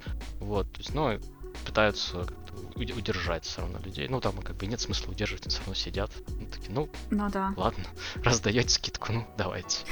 И, э, получается, в перерывах, вот мы жили, э, ты на Бали не можешь прожить дольше двух месяцев, потому что тебе нужно выехать. Mm-hmm. Ну, вот как раз про твой вопрос про да. как устроено там э, бюрократический адок. Это называется визаран, там есть такая тема. Э, то есть, когда ты прилетаешь на Бали, ты, в принципе, можешь прожить там только месяц. И через месяц тебе надо выбраться э, с острова. Но если ты в аэропорту купишь ты там купить визу можешь, и у тебя станет дополнительно 30 дней, ты, грубо говоря, себе покупаешь. Я не помню, сколько там пару тысяч рублей вроде бы это стоит. Uh, ну, могу соврать, но там с какой-то какой прайс это, за это берут. Вот. И ты, э, получается, проживаешь первые 30 дней, потом идешь в посольство, ставят тебе штампик, ты еще 30 дней можешь жить. Но после этого уже все, тебе нужно выбраться э, из страны. И там устроено так, что ты можешь, в принципе, улететь в любую соседнюю страну. Мы летали в Малайзию. И хоть на следующий, хоть в этот же день, хоть на следующий день, ну, то есть вообще небольшой срок, ты можешь вернуться обратно и опять купить визу и опять два месяца жить на Бали. Круто. Единственный нюанс, что там вроде бы в Сингапур так нельзя вылететь, что если ты вылетишь из Бали в Сингапур, то ты не можешь вернуться обратно, тебе нужно еще в другую страну лететь, потому что у них там... Терки. Конфликт, конфликт, да, что-то такое, ну, грубо говоря, тебя обратно не пустит. То ли не выпустит, то ли не пустит, ну, какое-то такое. То есть это вот единственное такое исключение, которое нужно помнить, э, если вы хотите так делать. А так вот в любую вообще страну, мы там в Австралию вот думали слетать, у нас были планы, ну что, ну там уже не так далеко лететь. Ну да. Было страшно, там всякие змеи, там все, что движется, все пытается тебя убить. Такие, да не, ладно, потом, может, слетаем. Вот, ну то есть очень такое, в Цамбале очень удобно, что ты вот как бы можешь там потусить, потусить два месяца, а потом как бы бах, так пере, куда-нибудь перебежать, угу. потусить вместе в другом, можешь на пару дней, ты такой, так, понравилось, нет, хоп, обратно, и тусишь дальше на Бали. Мы вот так Малайзию делали, то есть мы улетали в Малайзию первый раз через два месяца, потусили там чисто выходные, суббота, воскресенье. Нам, в принципе, очень, мы в Куала-Лумпур летали, вот, нам очень понравился город, мы такие там чуть-чуть посмотрели за два дня, так пробежались, какие-то интересные места, там магазины, там еще. А, ну там ребята там первый раз на там айфоны вроде себе покупали или еще что-то там. Магазин Apple был, и там как раз эти новые яблоки вышли 11 и мы там бегали, покупали. Ну, вот так, по, пошопиться, короче, приехали. Вот, Офигеть. и обратно. Через, Малайзию через пошопиться. А там, там же весь прикол в том, что там э, техника стоит дешевле mm-hmm. из того, что ты налога нет. То есть, получается, я 11 яблочко себе купил за 50 тысяч, а в России оно стоило типа 65 или 60. И как раз вот тупо из-за налога. То есть там не надо, вот, например, если ты в Германии покупаешь, э, или где-то в Европе, ты э, покупаешь, и ты на границе можешь, э, я забыл, как это называется, ну, вычесть, э, mm-hmm. чтобы тебе, короче, кусок от налога, за налог, который ты заплатишь, чтобы тебе его вернули. Да. А, такс фри назови. Вот. Такс фри, да. А в Малайзии этого даже не надо делать. То есть ты просто купил в магазине сразу за 50 тысяч, все. Я такой, блин, Круто. офигенно. Вот. Поэтому, например, если есть э, ну, в Москве, в Питере очень много магазинов, которые серыми торгуют, они чаще всего в Малайзии, как в одном из пунктов, прилетают, покупают дофига, возвращаются и там с небольшой наценкой продают, и это получается еще деш... все равно дешевле, чем купить у нас в оригинальном магазине. А ну, разницы продукции никакой, ну, по крайней мере, если яблочный. Язык везде есть, и как бы, ну, пофиг. Ну, mm-hmm. единственное, что там гарантии магазина у тебя нет, но есть гарантия Apple, ну, пойдешь починишь, если надо. И Малайзия оказалась тоже, ну, вроде тоже Азия, но вообще по-другому все выглядит. Там супер какие-то небоскребы. По городу можно просто бездонно гулять. Там очень много крутых улиц. И ты прям, ну, такой большой, красивый город, такой мегаполис. А хотя я себе представлял вообще иначе. Я думал, ну, там как Бали какой-нибудь, там двухэтажные домики, только так. Я, как бы, для меня вот вообще загадка была, приезжаю там, я такой, о, нифига себе. Просто дом на 60 этажей, я такой, нифига себе. Все, так кругом эти дома. И вот мы один раз так вот сделали визаран на два дня, и мы такие, так, следующая остановка, давайте мы сейчас так делаем, мы вернемся в на Бали, два месяца тусим, и потом мы уезжаем в Малайзию на месяц, например. Прямо mm-hmm. вот обходить, посмотреть. Нам многие говорили, что Куала-Лумпур довольно скучный, но он быстро надоедает из-за того, что там нет каких-то достопримечательностей. То есть там не так много на самом деле. Сам город красивый, но вам типа быстро надоест. Такие, да, пофиг, нам вообще погулять по магазину. Там у меня друг, он э, любитель техники, а там у них есть дофига торговых центров на там не знаю, 5-6 этажей, где одной техникой торгуют. Все, ты его туда запускаешь, все, можешь про него забыть вообще. Он пока вот все там не изучит, не истыкает, там mm-hmm. не посмотрит. Вот, у него прям глаза горят, он там бежит, это смотрит. Ну, то есть у нас были какие-то свои идеи, там какие-то мысли, мы там посмотрели, там все равно можно что-то было посмотреть, какие-то достопримечательности чуть-чуть за городом, и мы уехали. Я, получается, там всего неделю пробовал, и вот, собственно, мне пришлось вернуться в Россию. То есть мы там сняли квартирку, мы все приехали уже, обжились даже. А, но я вот там неделю, да, всего побыл, и, типа, мне пришлось вернуться. Ребята как бы дожили, и, ну, потом вернулись на Бали, ну, и уже как бы, то есть, ну, больше никуда не меняли.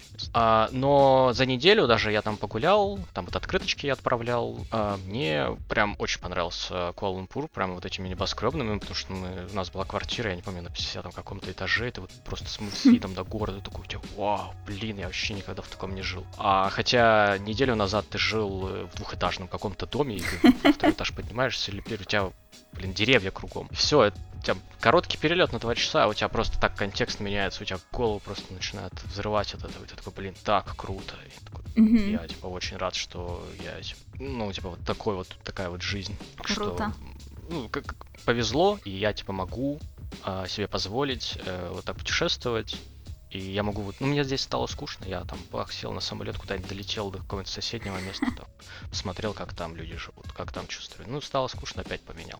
И ты вообще никак не привязан к одной точке, и это прям супер мотивирует каким-то действиям, ну, даже конкретно идти, а там, ну, у тебя и строение лучше, и ты работаешь от этого лучше, как бы у тебя вообще вся жизнь, она как-то так другими красками играет. Ну да. Слушай, а в Малайзии вообще там, ну, дорого? Дороже, чем на Бали или где-нибудь, где ты еще жил? Или тоже нормально? Мне казалось, что это дорогое место. Там вроде бы было подороже, да, чуть-чуть. Но не так, что придется, знаешь, э, как этот э, ремень затянуть сильно. Угу. Не Европа. Чуть-чуть подороже? Нет, нет, нет. То есть, э, крайней мере, пока с Европой Азия вообще не сравнивать. Ну, возможно, это для моего кошелька, но мне не показалось. Хотя я, типа, не очень большие деньги получаю. Угу. Не, ну если у тебя после Бали не было какого-то болезненного контраста, то это уже показатель. На, на, на, болезненного не было, да, но там было чуть-чуть подороже. Угу. Это да, там поесть чуть-чуть было подороже, но не так, что на Бали у тебя стоило 100 рублей за обед, а тут стало 300. Нет, ну там 150 может стал стоить, 130. Угу. Ну, в рамках, в рамках приличного. Плюс я как бы тут отношусь так, что в принципе пофиг, сколько стоит еда, потому что все хочется попробовать и везде поесть. Ну да, просто, ну, чтобы не получилось, что ты за неделю потратил то, что раньше ты тратил за два месяца. Я об этом. А, ну нет, ну такого, да, такого прям вообще градиента не было. То есть оно плавненько, плавненько. Да, с Европами, например, там, да, другой разговор, там нужно понимать, сколько ты можешь себе позволить, потому что там условно и выпить пинту пива это не наши 300 рублей в баре, а там это 5 евро стоит, это, mm-hmm. или сколько там, не больше даже. Ну, Может больше, да. Другие, совершенно другие цифры. Ну, там прям по 500 рублей в рублях, если считать, по 500, по 600 будешь mm-hmm. давать. И поесть. Ну, еще проживание тоже. тоже там же достаточно дорогое, ну, дороже будет, чем и проезд. Ну, там все как бы придется считать да, и задумываться. Да, здесь... Поэтому я и спрашиваю. Да, нет, в Азии, вот в Азии прекрасно именно тем, что, по сути, тебе вообще не надо больших финансов, э, супер огромных, на то, чтобы там вполне себе существовать. Поесть и проезд, ну, примерно, грубо говоря, я с Пермью сравниваю, почти как в Перемит. Классно. даже что-то дешевле, а что-то подороже. Поэтому то, то же самое, только на острове теперь это происходит. Ну и сейчас, учитывая весь твой опыт, ты бы решился куда-нибудь поехать один, без знакомых, коллег, друзей, кого-нибудь? Слушай, в одного, наверное, нет. Хотя, ну, смотря на сколько. То есть, если прямо на долгий срок, э, я выявил для себя формулу, что в одного нет, не стоит ездить, нужно ездить с кем-то. Но это только для, меня, для себя я так решил. Mm-hmm. Я вот когда был в Грузии, э, у меня друг уехал спустя две недели, и я один жил. Первый месяц примерно. Ну, никого там, пока потом люди не начали приезжать. Я за месяц так одичал, что я просто забыл, как с людьми разговаривать. Ну, то есть, ты все равно выходишь где-то с местными, там, там с другом, как бы выходными встретить, там, куда-нибудь съездить. Но вот на постоянке я прям вообще забыл. И когда мне ко мне друзья приезжали, они такие смотрели на меня, говорят, что-то с тобой не то, а я вообще не разговорчивый был. Я прям вот забыл, как вести даже беседы. Ну и вот, видимо, меня немножечко морально вот это подбило, что я как-то людей нет вокруг, и ты такой в одного, и как-то меня серенький я такой был. Хотя у меня все, мне все нравилось. Вот. Но я, я как бы даже этого не замечал, просто до тех пор, пока друзья не приехали, не посмотрели на меня, и такие, что с тобой происходит? Я такой, блин, а что? И потом я вот как-то уже понял, что вот это была проблема, что я жил в одного, и, видимо, начал как-то хворать, не знаю, как-то закрываться в себе. Какая-то такая вот проблема была. Ну, наверное, еще жить, ну, оплачивать место, где ты живешь, очень невыгодно, да, если одному жить. Ну, то есть, вот ты говоришь, типа, там 150 тысяч дом, даже вам сделали скидку 70, получается, там 75. Это же все равно, ну, довольно дорого, чтобы одному платить. А, да, конечно несколько, это супер приятно, потому что на одного часто найти, ну, место не так, чтобы много таких. Там обычно для семейных пар сдают, или просто для двоих, или еще. И как бы вдвоем уже супер, ну, вас да, в два раза дешевле получается все. Вы там и машину можете, например, или байк снять тоже на двоих, смысл там каждого, ну, условно. И дом, да, ну, не дом, а аренда жилья, тоже она делится. И это, это тоже один из больших плюсов. То есть в одного, то есть в одного, ну, в одного тебе и не нужен этот дом на 6 человек, человек. Не будет дома для одного с бассейном и со всеми вот этими удобствами. Ну вот да, или, или тебе это будет слишком жирновато, что ли. Ну, мне бы, например, было страшно в таком доме жить. Ну я сейчас в студии живу, мне в, студии-то иногда под вечер я там какой-нибудь страшный фильм посмотрю, и мне потом свет выключишь, мне страшно. А тут, блин, домище такой, там какое-нибудь окно засвистит или ветер задует, там весь дом начнет типа гудеть, и ты сидишь в одного и такой вообще не знаешь, что может произойти. Такой, блин, так страшно. Ну, типа, мне, мне было дискомфорт. Все равно, типа, с кем-то веселее. Ну, там храпит кто-то, да, и ладно, храпит. Я уже так привыкла одна жить. Я уже столько лет живу одна, что я просто не представляю, как вот можно жить с кем-то, но э, если рассматривать это вот э, в таких условиях, когда ты уезжаешь, э, чтобы работать на удаленке в какой-то незнакомой стране, ну, либо знакомый тебе как туристу, но незнакомый как человеку, который предполагает, чтобы жить здесь несколько месяцев, наверное, я бы тоже не хотела одна, тем более целый дом. Ну, как бы, опять же, если взять, что я там девочка, да, ну, женщина, э, что там, ну, не очень безопасно себя бы чувствовала, да, то есть, типа, какие-то люди местные увидели бы, что тут вот живет она одна, я, вот, ну, черт знает, что там от них можно ждать. Вот именно с этой точки зрения мне было бы неспокойно, если это не отель. Ну да, ну вообще есть такие ситуации, э, где там реально могут, ну, я не встречал.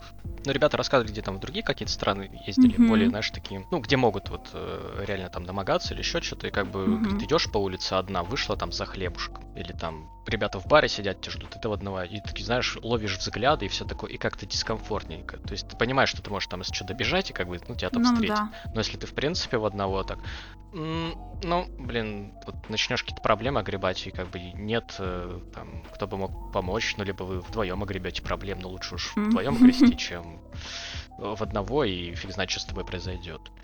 Вот. Ну, да. И да, как бы с компаньоном, в принципе, проще. А, я еще до этого, почему искал компаньон, например, э, в Азии, я тогда вот английский уже подучивал, но и я еще его не практиковал вот прямо в жизни, ну, то есть прям приехать в страну и практиковать. И когда на Бали приехал, оно прямо стало получше, и вот этот дискомфорт с меня спал. То есть сейчас у меня, хотя два года всего учу, но мне вот хватает уровня, я понял, что прийти с кем-то поговорить, договориться о чем-то Но когда вы вдвоем, например, приходите договариваетесь, у вас просто получше вот эта беседа идет, там кто-то слова может получше подобрать. А, в принципе, вы там какую-нибудь ситуацию стреляли, там, не знаю, закон там какой-нибудь нарушили местный, про который вы не знали. И mm-hmm. вот ты бы был в одного, на тебя там насели бы и там штраф бы писали. А так вдвоем, ну хоть ты такую моральную поддержку можешь ну, да. Э, рядом человека получить. Поэтому вдвоем все равно будет поприятнее. Не чувствуешь получше. себя потерянным и брошенным. Uh, ну да, да, то есть это в любом случае человеческий такой фактор. И mm-hmm. лучше. То есть кто-то путешествует одного, кому-то вообще в кайф. То есть они говорят, люди нам не нужны, не, лишнее, там с кем-нибудь познакомлюсь и там знакомиться с местными и там тусят. Или там находят каких-нибудь русских, которые тоже приехали. То есть я вот просто так не умею, ну это как бы мой кейс. Mm-hmm. Тут уже каждому свое. Ну да. Ну, мне кажется, я бы вот первые разы, как ты, бы поездила с кем-то, нашла бы какого-нибудь единомышленника или местного, ну, в смысле, того, кто уже уехал какое-то время назад, чтобы к нему присоединиться, и кто не против. Ну, как-нибудь так. А потом бы, может быть, уже настолько себя уверенно почувствовала бы, что спокойно ездила бы одна куда-нибудь, просто в какие-нибудь страны, где вряд ли мне что-то прям сильно угрожает, угу. даже несмотря на мой пол. Ну да, да. Ну, попробовать э, первые поры точно надо пробовать с кем-то. В идеале, чтобы человека также, например, глаза горели, вы такие приезжаете, вау, что вообще здесь происходит? Ничего не понятно. Я говорю, тоже ничего не понимаю. Ну так, давай, просто настало время приключений, пошли разбираться. Вот. Клево, это я люблю. Прямо вот это, да, ну, вот на Бали приехали именно так. Приехали втроем, глаза горят, в Азии никто не был, такие, блин, что здесь происходит? Вообще ничего не понятно, а как это есть, а как это там делать? А, блин, а вот если мы это сделаем, там не посадят ли нас? Такие, да фиг его знает, ну давай. Давай проверим. Да-да-да, вот что все равно нужно, там, условно, знать, какие вещи не ага. стоит делать в других странах, потому что за некоторые вещи реально могут там посадить. Ну Особенно да. в Азии, там, не знаю, рыбку покормила, села на год из-за того, что флору на флору фауну на, нарушила. Да, это важно. Ну, сейчас интернет, это все можно нагуглить легко, обязательно нужно смотреть. Я читаю всегда перед тем, как куда-то поехать, какие особенности в этом месте, потому что, ну, ты, правда, никогда не знаешь, Э, где что да, нормально. Да, то есть там сказать можешь что-нибудь или какое-нибудь слово использовать, а это там окажется, что у них вообще запрещенное и угу. все это. На Бали, кстати же, есть какой-то день, и я забыла, когда это, когда все молчат. Тоже очень странно. И ты такой мог бы сюда всех докапываться. Он был вроде бы вот э, недавно в марте. Там, там вроде и мол... А может я путаю? У них в марте точно есть. Там вроде еще есть день, когда свет, что ли, выключают или что-то такое. Вот Без электричества, да, что-то такое было тоже. Это нам вот, рассказывали вот в мар... отеле. Ага, вот он в марте, да, происходил. У меня ребята говорят, э, тоже как раз они вот там поучаствовали, вообще супер офигенно. Интересно. То есть это круто в том, что это реально такой локдаун, и там и звезды ночью ты лучше видишь из-за того, что Везде ну, нет, свет выключен, ничего... да. Да, да, это прямо вообще очень, очень прикольный experience. Вот ты, получается, уехал из Малайзии и угу. застрял, да, в России из-за пандемии? А, да, к сожалению, застрял. Ну, то есть у меня первые там пару месяцев в итоге дела были, там, с похоронами и прочее. А потом, это был февраль, март, и вот в марте нас закрыли, и я такой, понятно. Буду сидеть в Перми, значит. Uh, мне как бы, в принципе, Пермь-то нравится, то есть я не... Меня устраивает как город, у меня здесь друзья, и как бы я знаю там, куда сходить, что поделать здесь. Я посидел, посидел и думал, сколько это долго продлится, и в итоге понял, что пока это долго, uh, я начал немножко переформатировать пока свои желания, то есть я все равно хочу дальше куда-то ездить, но пока нет возможности. Я решил, наверное, может, в конце года, ну, там, как пойдет, uh, подумал о квартире, то есть купить здесь квартиру, квартиру, чтобы... Э, то есть у меня вот такая была проблема, что я там, между Грузией и все равно в Россию приезжал, у меня не было места, в которое бы я мог приехать поспать нормально. То есть мне надо искать квартиру, съем. И это там, ну, то есть я могу, например, к отцу приехать, но типа, ну, если ненадолго, то есть там на пару недель нормально. Но если я знаю, что я приеду сейчас в Россию на два пару месяцев, то пару месяцев тяжеловато жить, мне хочется в одного, ну, ты говорил, в од... mm-hmm. жить в одного, когда ты поживешь, то, блин, потом тяжело с кем-то, то есть ну, с отцом типа, я вот не так долго могу уживаться, хотя у нас не конфликт. Вот. И вот искать постоянное место здесь в Перми, туда-сюда, это как-то сложно. Благо, вот мне сейчас везет, я здесь снимаю квартиру, в которую я до всех поездок снимал. То есть я там долго снимал квартиру, и когда я решил вот начать путешествовать, там, в Грузию уезжал. Вот, я перестал снимать, но мне хозяин сказал, а что звони? Вот, я позвонил, когда хм. я оказался свободно, и я Класс. устроился. Ну, просто повезло.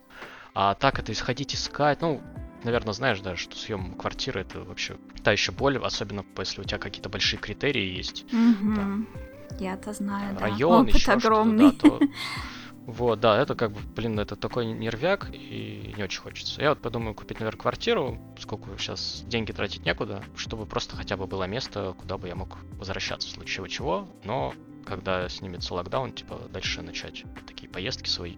Потому что, ну, это без этого очень серо и скучно. Ну, это если тебе это понравилось, как бы ты попробовал, ты это рас, э, распробовал, то без этого просто очень скучно становится и серо. Мне, я сейчас себя балую только тем, ну, у нас вообще есть Россия, и по России можно путешествовать. ну вот я тоже хотела дошел. спросить, не думала ли ты об этом? А, я задумываюсь, я просто не дошел пока до этой мысли, либо я не нашел человека, с, ну, либо несколько людей, с кем бы вот я бы сел и поехал. Ну, если, например, там, либо как это сделать. Потому что кажется, что нужно сесть на машину и поехать, но э, в пути работать невозможно. То есть это отпуск тогда надо брать. Ну да. Вот, и как бы вот это решение, решение проблемы я пока не придумал. Хотя по России очень хочется. Просто менять города, грубо говоря, Пермь на Ростов, какой-нибудь Калининград, я не уверен, что меня города так типа, удивят, как, э, ну, как за границей. Потому что у нас города, они плюс-минус все однотипные, ну, как мне Ну, в кажется. целом, да, только если там в Питер ехать в Москву, там, не знаю. Ну, да, есть, нет, все равно, да, есть города, которые выделяются своей, но плюс-минус это дух вот этого всего, он понятен. И Ну, он понятное дело, не знаком. Малайзия, да. Да, да, там не приезжаешь на Бали это одно, в Грузию другое и так далее. И везде все отличается. А у нас они плюс-минус все одинаковые, серенькие и как бы все такое. Кстати, а нет возможности в Грузию поехать? Сейчас Да, я там подумываю закрыто? об этом. Там, там вроде то ли открывали, то закрывали. Я вот пока не разбирался. Но туда Мгм. нет еще прямого рейса. Нас же закрывали границы, нужно теперь через Минск вроде бы лететь. Ну, то есть добраться тоже там небольшая проблемка. Но я, наверное, вот, то есть, э, пришел к мысли, что пока, раз все равно с этим все сложно, лучше вот э, добиться до квартирки, сесть, и там к этому как раз, наверное, там придет время, что уже локдауны все будут начинать спадать, и можно будет дальше путешествовать уже куда-нибудь. Сейчас я вот очень хочу, после Азии я понял, что в Азию больше не хочу, Азия мне не так, чтобы понравилась, э, потому что у меня большой страх на всяких насекомых и прочее, и я как бы поехал в смысле, что, ну, можно его преодолеть, наверное. Короче, я понял, что нет, Не получилось? оно, оно не побороло меня. Да, ну, у меня были два кейса, когда я проснулся, и у меня на подушке на соседней здоровый таракан прям смотрел на меня и спал. А, Ужас. Я такой, черт, это было два раза, и я, блин, а там они выглядят как, как наши, э, Ага. ну, э, формой, но раз типа в пять больше, то есть прямо, ну вот Кошмар. пол ладошки, наверное, ну, короче, вот такой прямо большой, большой шматочек такой бегает. И ты как бы глаза открываешь, он такой вот бр делает, да. И, и как бы ему страшно, он бежит, и ты, и тебе страшно, и ты бежишь. И вы просто в разные стороны разбегаетесь. И вот у меня два кейса этих было, и они так на меня морально прям истощали и убивали. А я как тараканов прям больше всего боюсь. После этого я на наших-то, конечно, смотрю теперь, если встречаешь... Свысока. «Да, Здорово. Здорово. Здорово, милок. Беги. Ага. На того смотришь просто монстр какой-то. Реально как будто сожрать тебя хочет. Ужас. И вот Азия меня вот этим отбила. То есть там пауки, меня еще я типа, пара пауков боюсь, но пауков я ни разу не встретил. Ну, например, всякие гекконы, ну, вообще милейшие создания. Они бегают, там Мгм. кричат, поют, вообще бегайте, хоть, хоть по мне бегайте, вообще без разницы.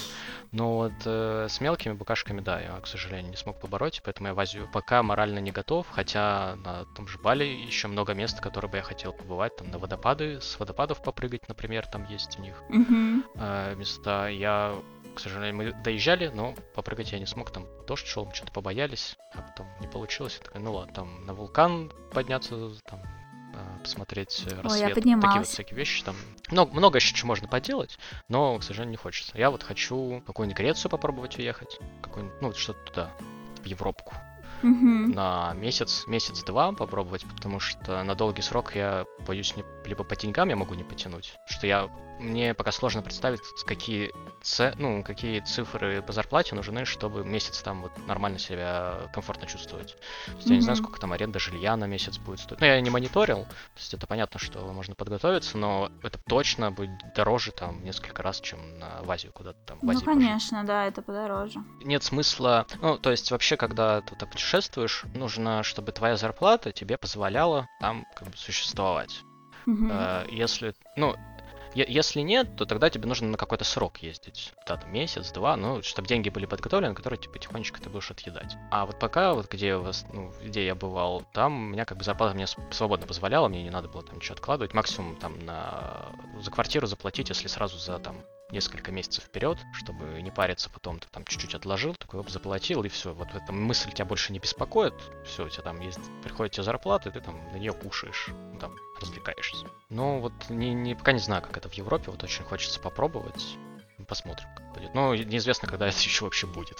Ну да, когда границы откроются, это точно. В следующем, в следующем я надеюсь. Угу. А такая с покупкой квартиры, э, ты думаешь, вот в долгосрочной перспективе тебе это разве будет выгодно именно в финансовом плане? Ну, то есть ты как бы за нее заплатишь много денег, и она у тебя угу. будет стоять и ждать те моменты, когда ты не будешь в ней жить, или ты ее сдавать планируешь? Как это будет? А, пока не ну, пока нет а, точного ответа. Ну, вообще да, то есть э, можно кому-то отдавать ее, пожить mm-hmm. или что-то с ней делать. То есть, если я прямо там соберусь уехать на там полгода, ну, смысла ей нет стоять, да, конечно, я ее кому-нибудь mm-hmm. отдам. Могу там друзьям, например, дать. Все равно периодически все там ищут себе какое-нибудь жилье там. А если ты на долгий срок, ну там на полгода кому-то, если надо, ну, пожалуйста, welcome там, взять какую-то плату, чтобы не на, не на сухую стояла, ну и все. Ну, то есть э, квартиру я еще как бы рассматриваю как, в принципе, на долгоиграющую там к, на, на жизнь, что, ну, недвижимость это просто какое-то вложение денег, оно в любом случае не теряется. Ну да, конечно. Вот, то есть то есть у меня пока есть возможность, и деньги копятся, есть свободные, чтобы себе купить. Лучше уж сейчас, потому что я с деньгами плохо дружу, и там границы откроются, я куда-нибудь улечу там или что-нибудь сделаю, у меня эти деньги все еще разбегутся, там, не знаю, на вкусности ну, или да. еще на что-нибудь, и, и я опять без квартиры. Раз уж есть возможность, я думаю, блин, ладно. Как угу. я эту мысль все долго откладывал, но пока раз так звезды сходятся, то лучше, наверное, воспользоваться вот этим моментом. Угу. А, и, ну, пусть будет. По крайней мере, это точно не навредит мне. Вот. Ну и не помешает э, путешествовать в случае чего. То есть там я хочу взять какую-нибудь ипотеку просто на супер долгий срок, чтобы там, в месяц был максимально маленький платеж, и он, если я куда-то уеду, чтобы он меня просто не напрягал, ну там, условно, там 20 тысяч, например, 15, я такой, ну, ну да. ладно, типа я там буду их отдавать. Если я, например, надолго уеду, я могу кого-нибудь туда поселить, мне человек там будет 15 тысяч за квартиру, грубо говоря, отдавать, но я буду mm-hmm. ипотеку вкидывать. В ипотеку, ну, то есть да.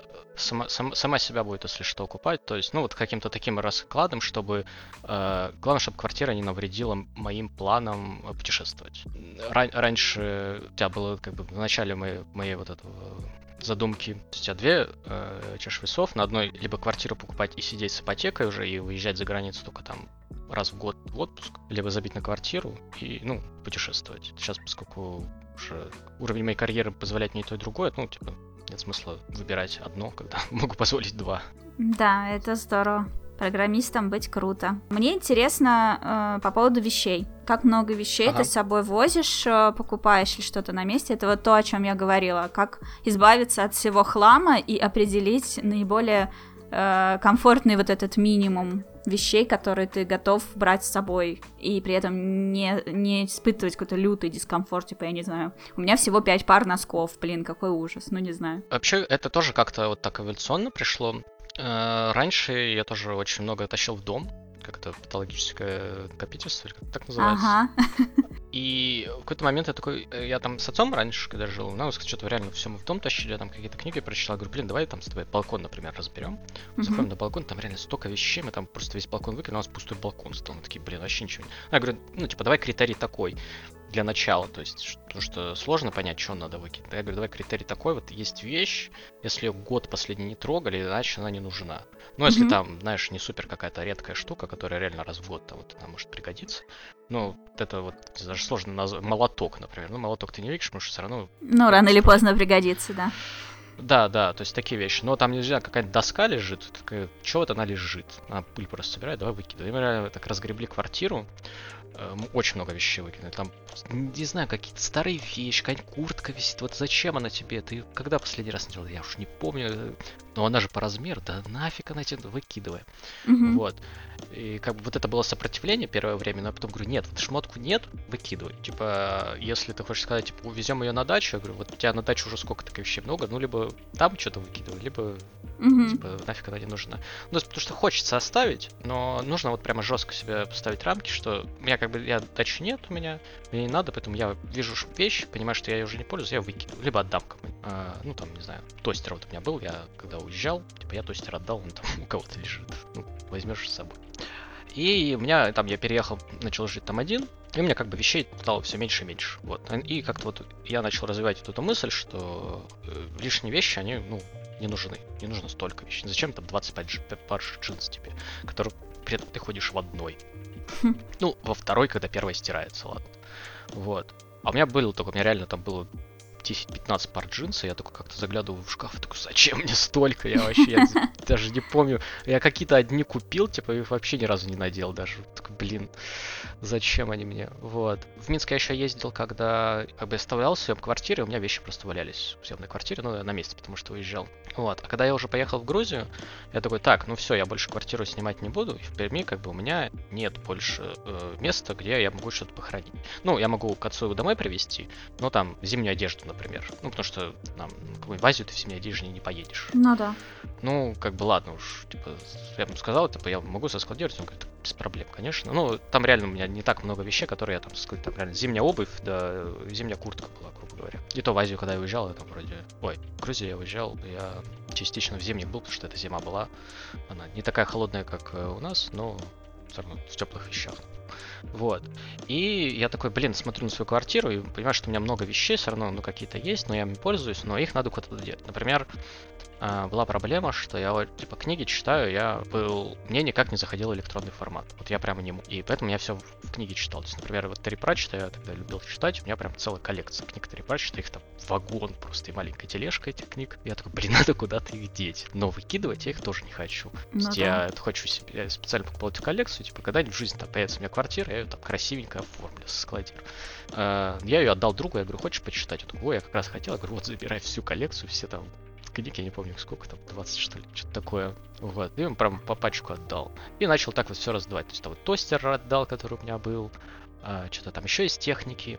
А, Потом, когда я уже подошел к вещам, то есть мне надо собираться, я такой, блин, что с собой взять? У меня был главный, ну, то есть у меня были вещи, которые я опять точно беру с собой. Это у меня была плойка четвертая, ноутбук а, с клавиатурой внешней, подставочкой, ну, там какая-то техника, короче, немножко. Я научился все же читать электронную книгу, если я купил электронную книгу, я говорю, ну, как бы с книгами ты не можешь путешествовать. Они, блин, столько места занимают. Тут как бы пришлось научиться, но в итоге оно зашло как бы нормально. Из основных вроде бы все вещей. Ну, там, может, по технике, там, провода какие-то, там, заряды, ну, вот всякая такая мелочь, наушники там. И это, в принципе, у меня помещалось в рюкзак. Я понял, что у меня вот есть рюкзак, я туда прямо всю технику спихаю, потому что я не хочу технику сдавать в багаж в самолете. Я как бы рюкзак с собой, потому что мне там, блин, какой-нибудь MacBook, за который я отдал в свое время огромные деньги, я не Ну, хочу конечно. чтобы с ним что-то случилось. Пожалуйста, при мне. Вот. Но я понял, что я не могу запихнуть четвертую плойку в рюкзак, потому что начинает много места занимать. И э, у меня не было еще тогда чемодана никакого. Я такой, мне нужен чемодан. Я сходил, купил чемоданчик. Я понял, что я не хочу большой чемодан, потому что я куплю большой, я буду опять складировать вещи. Куплю 30 джинс, буду с собой их возить, нафиг мне оно надо. Я купил такого среднего размера чемодан. Он еще чуть-чуть поменьше, его даже можно было бы вручную кладь, мне сказали, брать. Но я взял такой чуть побольше. Я не помню, насколько Мгм. он литров, честно сказать, но там реально не супер гигантский. Я его купил и начал просто в него напихивать вещи, смотреть, что произойдет. То есть я туда положил чуть-чуть там носков, э, футболок, сверху положил плойку и сверху еще присыпал еще шмотками. Понял, что это дело не закрывается. Такой, так, значит, нужно еще как-то, типа, проще быть. И я пришел к выводу, что мне нужно на самом деле... Я только подумал, в принципе, чтобы вот чувствовать себя комфортно по одежде, что мне надо. Я понял, что мне нужно дофига носков, там, типа, пар 10, 20, ну, 15, ну, что-то такое. Ну, типа, как каждый день, типа, меняешь, в какой-то момент они закончатся, ну, ладно, там, сходил быстро, стиранул, типа, и так далее. И одни дополнительные штаны, то есть в одних ты, одни, чтобы были запасные какие-нибудь, и несколько футболок. Вот прямо штуки 4. И я сначала только тоже думал, как выбирать футболку, какая лучше, какая нет. Я в итоге просто выкинул все, ну, там принты я всякие выбирал. Я такой, блин, вот это мой любимый принт, а вот этот я не хочу расставаться, вот это такой. Я такой просто выкинул все. Я купил себе две, чер... две черные футболки, две белые. И типа, все, это компромисс. Да, я, мне так было с некоторыми расставаться сложно. Я такой, ну блин, я ладно, она уже такая старая, ну блин, так в ней удобно, так приятно, столько приятных воспоминаний. Я такой, ну куда мне с ней? Ну, то есть некоторые я все равно оставил, которые, ну вот прямо вот типа, моя любовь, и они там домашние. Как бы я их оставил. Но в итоге там, ну, грубо говоря, 6 у тебя футболок, там две любимые, и 4 ходите просто. И штаны. И там толстовку, например, и чтобы, ну, мало ли там, все равно даже на Бали, например, нужна толстовка, если там на, фул, на вулкан поднимаешься ночью, то это холодно. Угу. Теп, теплая вещь всегда должна быть. И все, и это, в принципе, весь мой чемодан. Больше в нем вроде бы ничего нет. Ну, там косметичка, всякие такие вещи, это тоже туда, тоже не место занимает, там э, мед, медотсек там с какими-то таблетками, которые тебе нужны. И, в принципе, все, больше у меня нет вещей, все остальное просто выкину. То есть вот оно халам, оно не нужно. И этого вполне достаточно, чтобы себя уютно, комфортно существовать. Самое главное, что тебе с этим передвигаться легко. То есть это, этот чемодан всегда раскроешь, а если ты его раскидаешь все вещи, ты обратно можешь его легко собрать. Путешествовать ты, если у тебя многие перелеты, тебе таскаться с этим, типа не так геморройно. Я понимаю, что скажут, что из разряда, ну ты же в такси закинул в э, багажник, доехал до самолета, Угу. сдал, и ты с этим не таскаешься. Но бывают кейсы, когда ты по городу тебе надо с ним протащиться, еще что-то, и как бы вот с этими огромными чемоданами, ну, мне вот оно вот не надо. Я не очень понимаю, зачем мне столько. Тут я с ребятами общался, некоторые там беру там 30 платьев как-то с собой взяла, условно говоря. В итоге съездила, поняла, что носила два. Такая, блин, зачем все 30 брала? И она в какой-то момент тоже пришла, говорит, вот к этой мысли, что, блин, реально нужно несколько футболок и там штаны условно. Ну, то есть вообще супер минимум вещей нужно, чтобы существовать. Но если ты приезжаешь в какое-то место и, например, тебя нет подготовлен, ну, то есть, например, у меня с Грузией, меня было легко, я там взял. Я причем, кстати, футболок в Грузии еще много брал, и в один момент я понял, что я реально носил три, все остальные просто, типа, ничего не носил, повыкидывал. И как бы, ну, вот оно поэтапно как так все равно шло. А вот на Бали я, я понял, что у меня, типа, нет шорт. Я пришел в Перми, пошел по Перми гулять, я понял, что я не могу купить шорты нормальные, в принципе, как, ну, то, что нормальных в принципе нет. И я такой, ну, блин, ладно. И я пришел к мысли, так, блин, я же на месте как мог купить. И я взял на Бали с собой только там, то есть э, закинул опять все вещи, которые у меня есть. Там эти все пару футболок, штаны, толстовку. Закинул плойку, взял с собой. э, вышел, как я уже говорил, в Таиланде из, из самолета, офигел от жары. А я во всей еще черной одежде, я меня солнышко, типа, давай иди сюда. Я там пару дней так походил, Потом мы с ребятами просто пошли в магазин, а пришел там H&M был. Я просто залетел в H&M, оставил там тысяч пять в рублях, купил все себе, там вплоть до ботинок. Я там тапки какие-то купил, чтобы можно было, потому что я ходил в своих кроссовках, я понял, что я просто мне жарище в них. Жарко, Мне нужно супер какие-то легкие. А, я- а там ты приходишь в H&M, там все есть. Там как раз все под типа все под местную, под местный климат. Шорты какие хочешь, футболки все супер легкие, там, хочешь рубашечку даже какую-нибудь супер легкую, еще что-то. Вот просто зашел, прям закупился, как, вот- как в фильмах показывают, как я иду шопить. Такой Мгм. пробежался такой с полными руками. Вот я примерно так же вышел, оставил реально не очень много денег, потому что я думал, что там, блин, сейчас с меня какую-то огромную цифру возьмут. Да нет, пришел, там вот копеечки оставил. Причем я все как бы купил, вплоть до носков, если там надо было, и вышел. И вот я как бы с этим ходил. Да, мой чемодан из этого разросся, это была проблема. Но поскольку мы там долго жили, я такой, да я как бы накупил, но выбирал так, что э, выглядит прикольно, но в случае чего я это выкинул. Там поносил и там и оставил, да? Да, то есть я понимаю, что я в Перми, ну, какие-то были вещи, которые у меня все равно остались, там какие-то футболки я купил, они у меня до сих пор живы, потому что они неплохие. Но, например, тапки, которые я там себе купил, они у меня в итоге вот за, сколько там, эти 4 месяца, они просто исхудались, я их выкинул, как- нафиг они мне нужны, я нигде в них больше ходить вообще не буду. А, Шорты какие-то там тоже, я в одних походил, они там развалились, да и фиг бы с ними, ну, чё жалеть их. Пойду там, надо будет вернусь, так куплю еще одни. В я в шортах вообще не хожу, в России, где у нас в шортах ходить, как на речку, если только. И как-то вот оно так пришло, да, что вот по сути сейчас все мои вещи занимают это вот рюкзак с техникой и чемодан с э, вещами и приставкой. И этого мне вполне себе хватает для комфортного существования вообще где угодно. Да, это очень полезный скилл, и я, честно говоря, тоже, ну вот я в Москву переехала с одним чемоданом, потом позже еще перевезла свой стационарный комп. И все. И с тех пор, то есть вот я уже почти 7 лет здесь живу, я обросла таким количеством вещей, и их было бы еще больше, если бы я в среднем раз в год не переезжала. Но каждый раз при переезде я выбрасываю где-то примерно треть, если не, че- не Мгм. больше. Хотел сказать, если не четверть, а это меньше. Ну вот. Вот, то есть где-то треть стабильно я выбрасываю, и потом еще тоже вот за последние, э, последние два переезда я пришла к тому, что вот я привожу, я купила икеевские такие большие черные контейнеры, и все вещи в них складываю. И не разбираю эти вещи после переезда, а просто как бы вот если я вытащила что-то из контейнера, я уже обратно в контейнер mm-hmm. не кладу, но А-а-а. типа нахожу место в квартире. Но если какие-то вещи все еще остаются в контейнере, ну то есть типа вот я живу в этой квартире год, и у меня uh-huh. контейнеры некоторые, как вот они были собраны перед переездом, так они и есть. И это очень хороший повод для того, чтобы пересмотреть ценность этих вещей. Вот как ты говоришь, если год ты чем-то не пользуешься, uh-huh. может быть, оно тебе и не нужно и просто смотришь. Ну, то есть, типа, если это какие-то артбуки или там фигурки, ну да, это жалко просто выбросить, да, наверное, сейчас просто не хочется на полку ставить, но если я их выброшу, я никогда mm-hmm. их уже не куплю. Это действительно, ну, милое сердце вещички.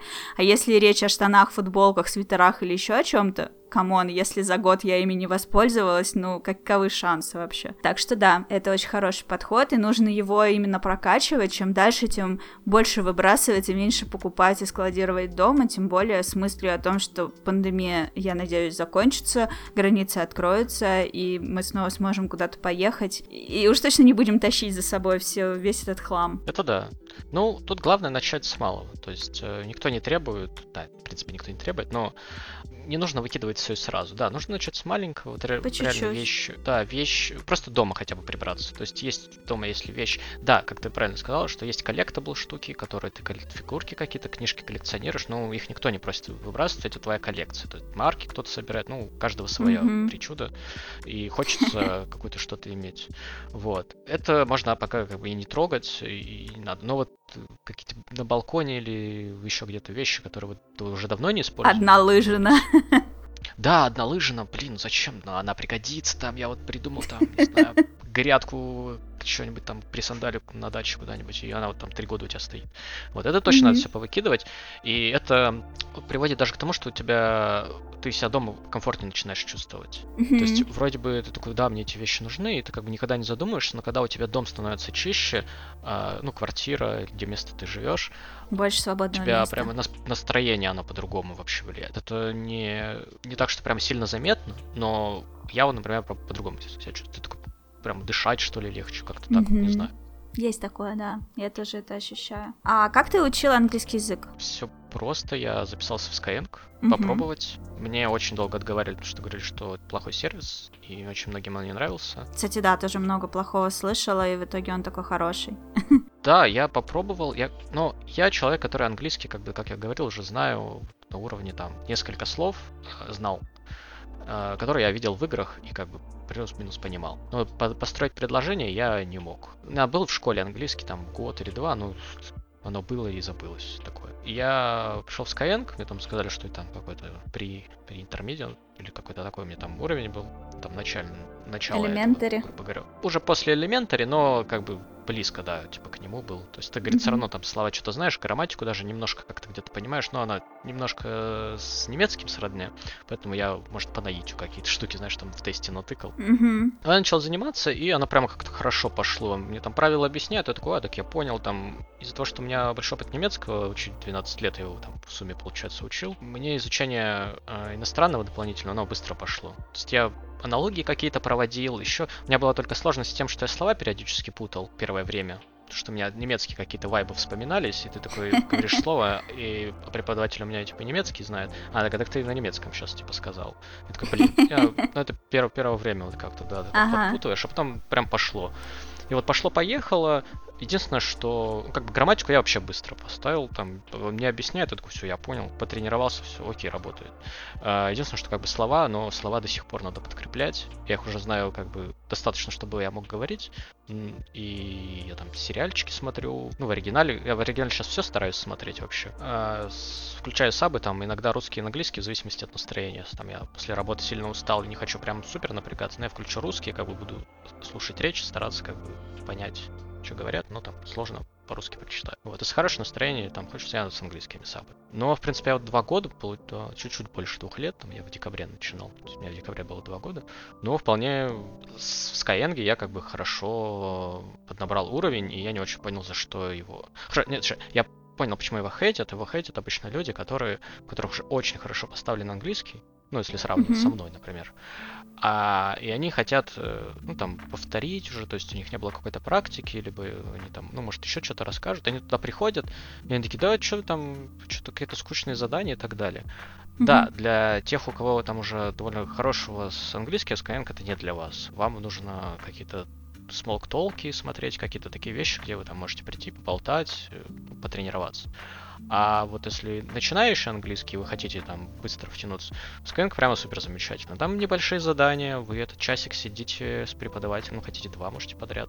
А, я mm-hmm. часик занимался в неделю, три раза в неделю я. Mm-hmm. Вот, уделяешь... А русский преподаватель у тебя был или иностранец? Я русского брал, да, да. Можно, mm-hmm. можно там иностранного взять, насколько я помню. Подороже будет можно, стоить. Да. Ну, я с русским меня вполне устраивает. Мне хотел... То есть у меня был главный критерий, что если я приеду за границу, чтобы я мог хотя бы спросить, где купить хлеб. Мне вот этого было типа супер достаточно. Дальше, если пойдет, то чтобы в работе помогал, потому что мне в работе нужно читать документацию очень много разной. А, к сожалению, она вся на английском. На русском почти никто не переводит. Ну, какая-то есть, но большинство подавляющего, что связано с IT-программированием, это все только английский язык. Ну, вы и пишете на английском код, поэтому, ну, как бы язык надо знать. Ну, короче, Skyeng мне прямо вот, я всем рекомендую, если и правда вы начинаете, ну, вот, хотите начать углубиться. Там, Реферальную ссылочку я оставлю в описании. Подписывайтесь, будет вам два урока в подарок и мне. А, да, по поводу иностранных э, преподавателей я недавно узнавала, как раз э, там есть выбор uh-huh. даже, там можно взять именно э, того, ну, носителя языка, тот, кто из Великобритании uh-huh. или из Америки, это прям сильно дороже в сравнении с русским преподавателем. А есть э, такой средний э, ценник, это экспаты, для которых английский не родной, но которые знают его очень хорошо, и при этом они не русские. Вот я хочу позаниматься с таким человеком, то что у меня уровень upper intermediate, но uh-huh. такой м- не супер уверенный, мне нужно попрактиковаться. То есть я вроде бы как бы знаю, как правильно, но иногда ошибаюсь, а иногда не ошибаюсь, но не уверена, ошиблась я или нет. И поэтому мне хочется вот для закрепления этого уровня и для дальнейшего уже роста э, побольше позаниматься. Я планирую, вот сейчас у меня есть несколько долгов, я с ними по-быстренькому разрулюсь до лета. И потом тоже, ну, наверное, два раза в неделю. Вот там есть такой Skyeng премиум, и если ты его оплачиваешь, там получается при покупке 16 уроков один урок стоит полторы тысячи рублей, и там преподаватель экспат. А, понял, круто, вот. круто. Да, то есть прям крутая да, тема. Я даже не слышал. Ага. Так что ну, подписывайтесь да, это... на Skyeng по моей ссылке, у меня будут уроки, я буду учиться. Да, ну, возможно, даже это сильно постанет. То есть, скорее, всего... Я такой... надеюсь, да. Но сейчас у меня, я по работе очень много времени каждый день провожу на Reddit. Это тоже мне очень хорошо помогает. То есть с июня прям, то есть уже почти год. Я постоянно, ну, то есть э, там игроки в кросаут э, сообщества, они какие-то вопросы задают или просто делятся фидбэком, и я это все э, как бы во всем этом варюсь каждый день. То есть, в принципе, uh-huh. это очень хорошо повышает словарный запас, но в рамках игры. не, ну не да, да. Ну, это в любом случае, ты с языком сталкиваешься, это хорошая практика. Как ни крути, это приятно. Единственный да. такой совет, если вот эм, даже тебе, а вот, в принципе, людям, которые начинают, у нас так в менталитете заложено, что мы почему-то многие думают, что нужно знать английский супер перфекта, чтобы общаться с зарубежными, потому что если ты скажешь плохо, то типа тебя там, не знаю, зачмурят. Зашемят сразу же, да. Засмеяться. Вот ага. некоторые мне вот утверждают, что вот это так, блин, у тебя какой английский? Я говорю, да вот у меня средний, мне поболтать хватает. Я там не супер идеально говорю, понятно, с ошибками. Mm-hmm. Они такие, ну, блин, а как же там... Никто не будет смеяться, смеются только русские. Это самое забавное, да. что реально только русские тебя поправляют, что типа ты сделал где-то ошибку. А, Произношение вот, у тебя неправильно, всем да, остальным да, да. плевать. Угу. Вот, а акцента, вот это все, я такой, вообще всем без Ты приезжаешь за границу, начинаешь, если ты с человеком общаешься, он уже рад, что угу. ты, в принципе, с ним можешь поговорить, и ты рад, что ты можешь с ним это поговорить. Да, ты будешь говорить там с ошибками, но он тебя поймет. Мы же да. тоже совершаем в русском в речи какие-то ошибки, но мы прекрасно друг друга понимаем. Это вот вообще забыть про это, про то, что там кто-то будет смеяться, пальцем показывать и так далее. Вообще всем без разницы. Приедете за границу, там половина людей будет говорить точно так же, потому что английский у них половина тоже не родной будет. И они там как-то с какими-то кривыми акцентами тоже будут выражать свою мысль, но если вы поняли друг друга, все, это уже золото. Это, угу. Этого достаточно, да. не надо Не надо там быть супер гигантом в английском языке. Мне кажется, нам это в школе вдалбливают. Слава богу, со мной это не сработало. У меня никогда не было языкового барьера. То есть даже когда я могла говорить только в present simple, то есть я вообще не знала, как сказать прошлое или будущее время, и в принципе у меня было немного словарного там запаса. Я чуть-чуть буквально там половину фраз я просто жестами показывала. И то там знакомясь в Питере с какими-то иностранцами, меня было не остановить. Я там что-то ну поддерживала диалог, и это было круто очень здорово. Ну, то есть никто, они не парились из-за того, что я там знаю, не знаю, 15 слов. Мы весело проводили да, да. время, это было классно. И это, это как бы вообще, ну да, не знаю, в школе нет, но вот у нас оно есть у многих. Вот реально меня люди иногда спрашивают. Ну э, просто а интересно, там, откуда а, это берется, почему? Может в школе, может у нас просто вот, э, там, не знаю, из поколения в поколение это переходит. Ну вот где-то где оно вот зародилось. Надо это прервать. С меня, у меня примерно такая, я такой же мыслью жил, то есть мне всегда казалось, блин, нужно же типа четенько все сказать, а потом ты один раз достаточно съездить куда-то э, за границу, где по-английски разговаривают, и все, и ты понимаешь, что вообще пофиг, никто на тебя там ничего пальцем скажет, они могут посмеяться, но типа там это как бы такой будет смех не чтобы тебя задеть, а умилительный, души. да. Да, да, умилительный, вот что-то такое. То есть это вот это совершенно другие эмоции. И ты такой, блин, у тебя вот одна проблема из головы просто значит пропадает. Вообще не нужно за это париться, зачем, кого. Ну да. А сейчас так вообще еще и э, у тебя прямо в телефоне есть переводчик, если ты не знаешь, как что-то сказать, просто говоришь, подожди секунду, я сейчас посмотрю, как это слово, и вбиваешь его в перевод переводчик и такой, а, ну вот, короче, я вот это пытаюсь сказать. Это же тоже да, занимает да. секунды. Да, то есть вообще нет какой-то проблем коммуникации, и даже если даже человеку через телефон так переведешь, он просто прочитает, скажет, а, окей, типа, не будет mm-hmm. такого, типа, блин, ты что, язык не знаешь, что вообще сюда приехал? Че ты, как да, ты смел спроси... вообще со мной заговорить? Да, да, это у нас в России бабушка, бабушка у подъезда тебе так скажет, что приехал сюда, иди обратно в свою Европу, откуда и вылез. Вот. Ну, грубо говоря, конечно. Ну вот. Ну, да. ну, так что такое, да. Слушай, а в твоих поездках э, тебе приходилось э, сталкиваться с медициной, э, обращаться к врачу? Да, в Грузии не был, у меня было на Бали один раз, когда я когда улетел в Курятник на байке. Я там прям нормально так подбился. А, у меня, ну, я ничего не сломал, но у меня, начал, у меня ступня разбухла. Я очень боялся, что я ее подвернул или сломал. Точнее, я вот больше сломал, а это буквально, знаешь, второй день был нашего приезда. Mm-hmm. Mm-hmm. Я такой, блин, вот сейчас офигеть. И, как я уже говорил, ты на Бали такой воспринимаешь, ну, все равно такие лачуги, такой, я, блин, думаю, сейчас приду в медицину, там, короче, такая лачуга, лачуга будет, и будет И шаман. Такой, да, да, да, да, я такой, вообще так себе и представлял. Я написал страховую, я говорю, короче, я тут подбился, я говорю, у меня дофига ссадин, и еще был страх, что там какую-нибудь малярию, какую ну, что-нибудь можно подхватить, потому что в воздухе очень много чего летает, у меня много открытых ран получилось, там, на руке, ноге, мало ли там какой-нибудь комарик подойдет, поцелует тебя в ножку, и ты там, не знаю, с какой-нибудь там лихорадкой сляжешь, как бы там вообще на раз-два просто. А, и я позвонил в страховую, ну, там написал, рассказал ситуацию, было забавно, что у меня нет категории А на правах, но при этом, короче, видимо, они это просмотрели, ну, они сказали, ладно, мы там сняли тебе, короче, больницу, э, ну, за, зарегистрировали, приезжай завтра, там, в такое-то время. Я такой, ну ладно, приезжаю в больницу, а там, короче, боль... я захожу внутрь, а там больница, знаешь, как в американских фильмах. Там Ого. меня чуть ли не на, на колясочке встретили, такие, садись, смерили температурочку, давление, вот тут распишись, вот здесь бумажечка, вот сюда. Я захожу, там реально, я у нас в России таких не видел больниц. Она прямо вся такая белая, чистая, вот прямо как в фильме. Кайф. Я такой, офигеть, я не... Я... У меня просто сломалась голова. Я такой, да в смысле, почему это здесь такое? Где шаман?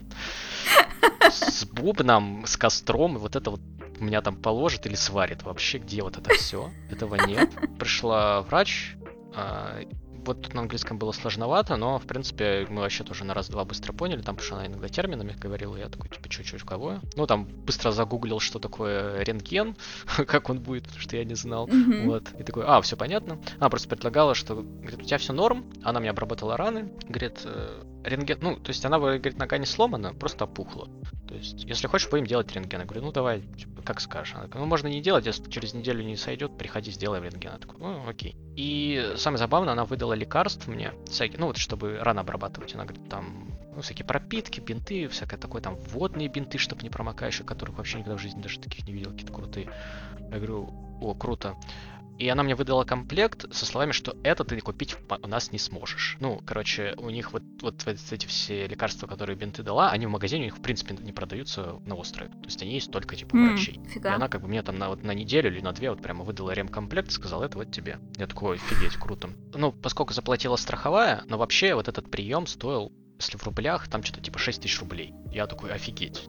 А я, по сути, mm-hmm. просто пришел, поговорил с доктором, она мне там чуть брызнула на ранку и бинтик приложила. Я такой, угу, 6 тысяч рублей. Ну ладно, хоть страховая платит, не я. Ну слушай, я тут недавно вызывала врача на дом. Ну, оказалось, что у меня грипп, просто было без симптомов, и мне было непонятно, mm-hmm. что это грипп. Это стоит 4,5 тысячи рублей. Врач на дом. То есть, по Офигенно. большому счету, то же самое, что в Москве такие же цены. Ну, Только понятно. тут ты сам пришел, еще бинтов получил. А, но вообще, да, главное это делать страховку, и в идеале туда еще вписывать, ну, в зависимости от что. То есть, когда я покупал страховку, я вписывал, что я там могу серфингом позаниматься, это отдельная плата, там еще что-то. Э, потому что если ты не впишешь, то у тебя страховой случай не может не сработать. Экстрим. А, страховка там какие-то копейки вообще стоит. Ну, там в зависимости от страны, там, то есть если какой-нибудь Тинькофф страхование откроете, там выберите страну, там срок, на какой mm-hmm. едете, какие услуги там, типа серфинг условно, или какие-то там альпинические ты там будешь работы делать. Вот, и там ценник. Ну, там не космические, там несколько тысяч надо будет заплатить. Там, по сути, ну, там даже 5 тысяч, если заплатить, по сути, эти 5 тысяч мне платили, собственно, один поход как минимум. А дай бог, еще там что-то бы со мной случилось, то, ну, еще бы разочек сходил. А, и на Бали у меня был еще один прецедент, когда я тоже ходил к врачу, но это был зубной врач, это был вообще супер страх, я такой, блин, зубной, а я так зубных врачей боюсь, то есть у меня есть вот, типа, тетушка, к которой я хожу, а у меня на какой-то месяц у меня началась проблема, я, видимо, пил очень много свежевыжатого сока постоянно, а он, а, у них, они его не разбавляют, и он такой супер концентратный, и его как бы, в принципе, так много пить нельзя, как оказалось. Вот. Через трубочку надо пить, чтобы зубы не разъедало. Вот, да, и видимо, у меня зуб, у меня, а такое, я зубы чувствовать начал. То есть mm-hmm. они не болят, но они вот, я чувствую, что они есть. Какое-то такое ощущение. Я, нач... я, я что-то переживать начал. Я есть э, для Бали есть Бали форум, называется. А это форум, по сути, где там русские сидят и на всякие вот всякие вопросы, кто где был, там, кто клинику там, кто там чуть ли не рожал, в какую клинику можно съездить родить, там, про зуб... Я там нашел статью с зубными. Они говорят, вот есть такие-то больницы, ребята говорят, я вот был в этой, офигенно, вот я был в этой, там ставил коронку, там ставил еще что-нибудь, и вот ты можешь как бы вообще быстро найти информацию. Вот, я нашел зубного, пришел, а там еще круче, чем в фильмах. Там просто вообще рай. Я такой, куда я попал? Вот. А, там заполнил форму, а, они говорят, ну все, присядь, там, вот, короче, там комната ожидания, ты заходишь в комнату ожидания, там прям телевизоры висят, я такой, вау, круто. Посидел, пришел чел, такой, рассказываю, я говорю, ну вот я, типа, зубы чувствую, чувствительность зубов у меня повысилась, типа, что делать? Я говорю, может быть, я говорю, там просто пломбы стоят, возможно, они просто выпали, у меня зубы болеть начинают, ну, я вот хочу понять. Он такой, окей, пойдем.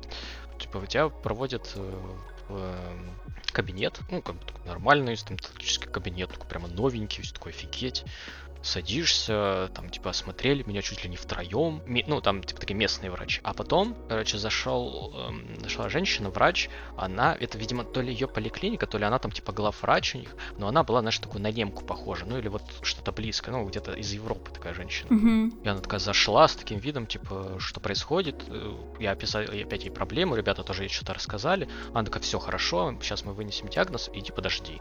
Ты выходишь, ждешь, потом возвращается опять чувачок и рассказывает, да нет, у тебя все нормально, короче, там мы посмотрели, пломбочки все на месте, то есть ты просто водички пей побольше, и у тебя будет хорошо. Если будут проблемки, типа, приходи, еще разочек посмотрим. Но так у тебя, типа, все замечательно. И это мне стоило 0 рублей, в принципе. Это был даже просто со бесплатный. страховой. Это, это даже не страховка. Это был, типа, просто осмотр такой.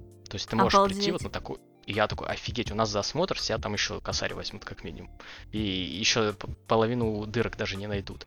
А здесь прямо все вот осмотрели, прям вот вообще вот чуть ли не вискарь мне в конце предложили, знаешь. Ну я бы не удивился. Все бесплатно, да, иди. То есть только за лечение. При этом Обалдеть. вылечить зубы, я там посмотрел ценник, то есть там поставить пломбу это 2000 рублей. Мгм. Я такой, ну, офигеть. Вообще, вот это сервис. Вот, потому, да, там, как казалось, даже на таком острове больниц бояться не надо. Там есть и попроще больницы, где подешевле. Там как бы уже будет выглядеть примерно ближе к шаману с костром и вот этим всем. Но ребята, кто ходили, говорят, в принципе, там, если у тебя простуда или там что-нибудь, там какие-нибудь рецепт надо выписать, там, на какие-нибудь таблетки. В принципе, без проблем можно. Еще есть типа кейс, если в принципе вот э, как происходит, что если вот гриппом, как ты вот говорила, заболел, тебе врача надо, надо вызвать. А мы когда в Черногорию летали, у нас кто-то как раз приболел так, и по сути ты просто звонишь в страховую и говоришь, я тут приболел, у меня, похоже, температура. Можете меня врача вызвать. И они за тебя, в принципе, все сделают. Тебе прям позвонят, скажут, нужен там переводчик или даже могут спросить. Нет, то есть они там сами о тебе все позаботятся. И у нас там просто пришел врач, посмотрел, там, выписал таблетки. Но там, естественно, была проблема, что он выписал какую-то фигню в итоге.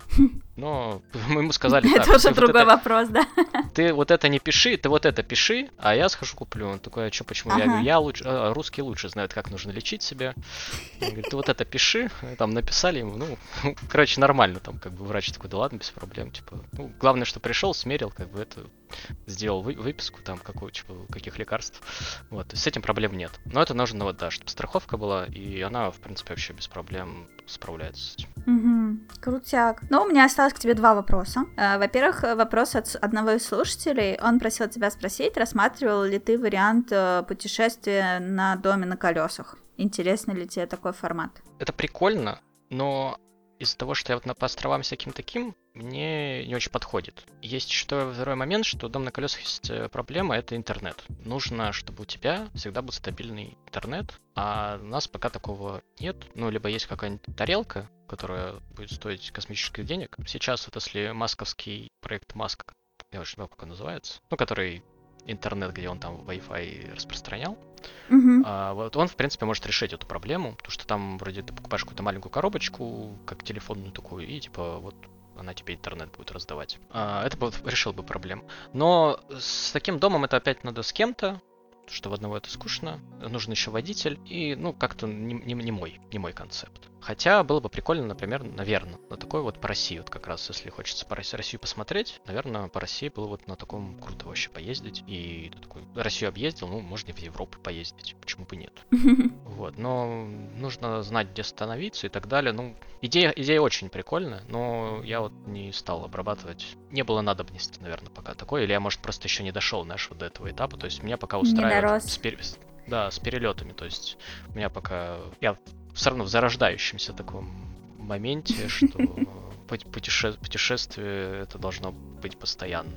То есть может, потом приду, как бы, кто знает. Что бы ты посоветовал тем, кто решил также вот изменить свой образ жизни и пуститься по миру? Вот сейчас этот человек на низком старте, у него, в общем-то, есть некоторые сбережения, он уже подготовил свой чемоданчик или готов его подготовить. Вот, угу. предположим, локдауна нет, границы открыты. Что бы ты ему порекомендовал? Ну, если он с вещами разобрался и деньги есть, э, в идеале, чтобы он партнера, как я говорил, нашел какого-нибудь, угу. то есть с кем-то, ну, либо на месте, чтобы было, неважно. То есть, но в идеале понять, что ты не один будешь. Из э, такого, если ты выбираешь страну, то, как мы уже говорили, посмотреть местные законы, прям супер обязательно. Некоторые забывают про это, э, изучить. Да, наверное, взять только хорошее настроение, потому что дальше-то оно как бы уже на месте все происходит. Что может пойти не так? Да, может вообще все угодно пойти не так. Но в этом суть путешествия. Вот. Э, наверное, разобраться со сроком, на какой ты хочешь ехать. То есть есть это довольно важно, все равно прикидывать примерно, чтобы квартиру ты снимал, то есть, грубо говоря, едешь на год, ну, надо подумать, а квартиру вот ты сейчас как будешь снимать, на месяц или там на год сразу? То есть я итерационно мы вот когда снимали, например, мы старались снимать на месяц. То есть ты снимаешь на месяц, чтобы не было такого, что тебе вот стало здесь скучно, потом ходить, разбираться и все. Ты как бы месяцок пожил, но где-то в середине месяца ты такой, так, мы здесь еще месяц будем тусить. А, ну, например, в этой стране, грубо говоря, будем менять. Мы будем в этом домике дальше жить. Или, например, мы хотим что-то новое. Мы такие собираем критерии, такие, мы хотим там, чтобы было. Ну, или там, в этом районе нам уже скучно, давайте поменяем район. И меняете. И как бы так итерационненько, но при этом как бы ты знаешь, что ты там весь э, на Бали будешь примерно годик тусить. И чтобы вот как-то так это вот распланировать. Ну, я как работающий человек, у нас э, получается, что ты все равно достопримечатель смотришь только по выходным. И это тоже нужно как бы вот этот момент времени учитывать. Потому что за месяц, грубо говоря, у тебя, по сути, 8 дней только которых ты можешь что-то поездить, посмотреть, ну, полноценно. И как бы вот это тоже нужно не забывать, распределять, то есть э, время, время понимать, что ты хочешь посмотреть, что нет и так далее. Э, ну, потому что совет не на обум это делать, а все равно иметь какой-то план. Хоть, да, это надолго, но план примерно должен быть как, как будто бы ты в отпуск едешь. То есть ты в отпуск едешь на две недели, но у тебя полноценно расписано две недели. А вот поездки надолго у тебя должен быть план, ну, примерно, чтобы ты такой, ну, вот следующие выходные я уже вот этим займусь. То есть я уже там присматривал, мы там знаем, как мы туда поедем, ну, вот следующий вы едете, а вот следующий тот. Так сильно проще, потому что там на месте потом вообще можно не разобраться, заблудиться, в итоге никуда не сходишь, будешь дома сидеть как дурачок. И, и в итоге что Что, в общем-то, тоже не так уж и плохо. Да, на самом как бы да, хочется иногда и просто дома посидеть. То есть это тоже бывает такой момент. Ты не каждый выходный можешь ездить, ты там заболел, ты там, у тебя такая рабочая неделя была, что ты просто хочешь лечь и умереть. Ты такой ложишься, включаешь там любимый лечь фильм. Лечь и отдохнуть. Ну да, или либо так, вот. И это как бы у тебя выходной может просто мимо пройти. И как бы вот это нужно все равно немножечко так планировать.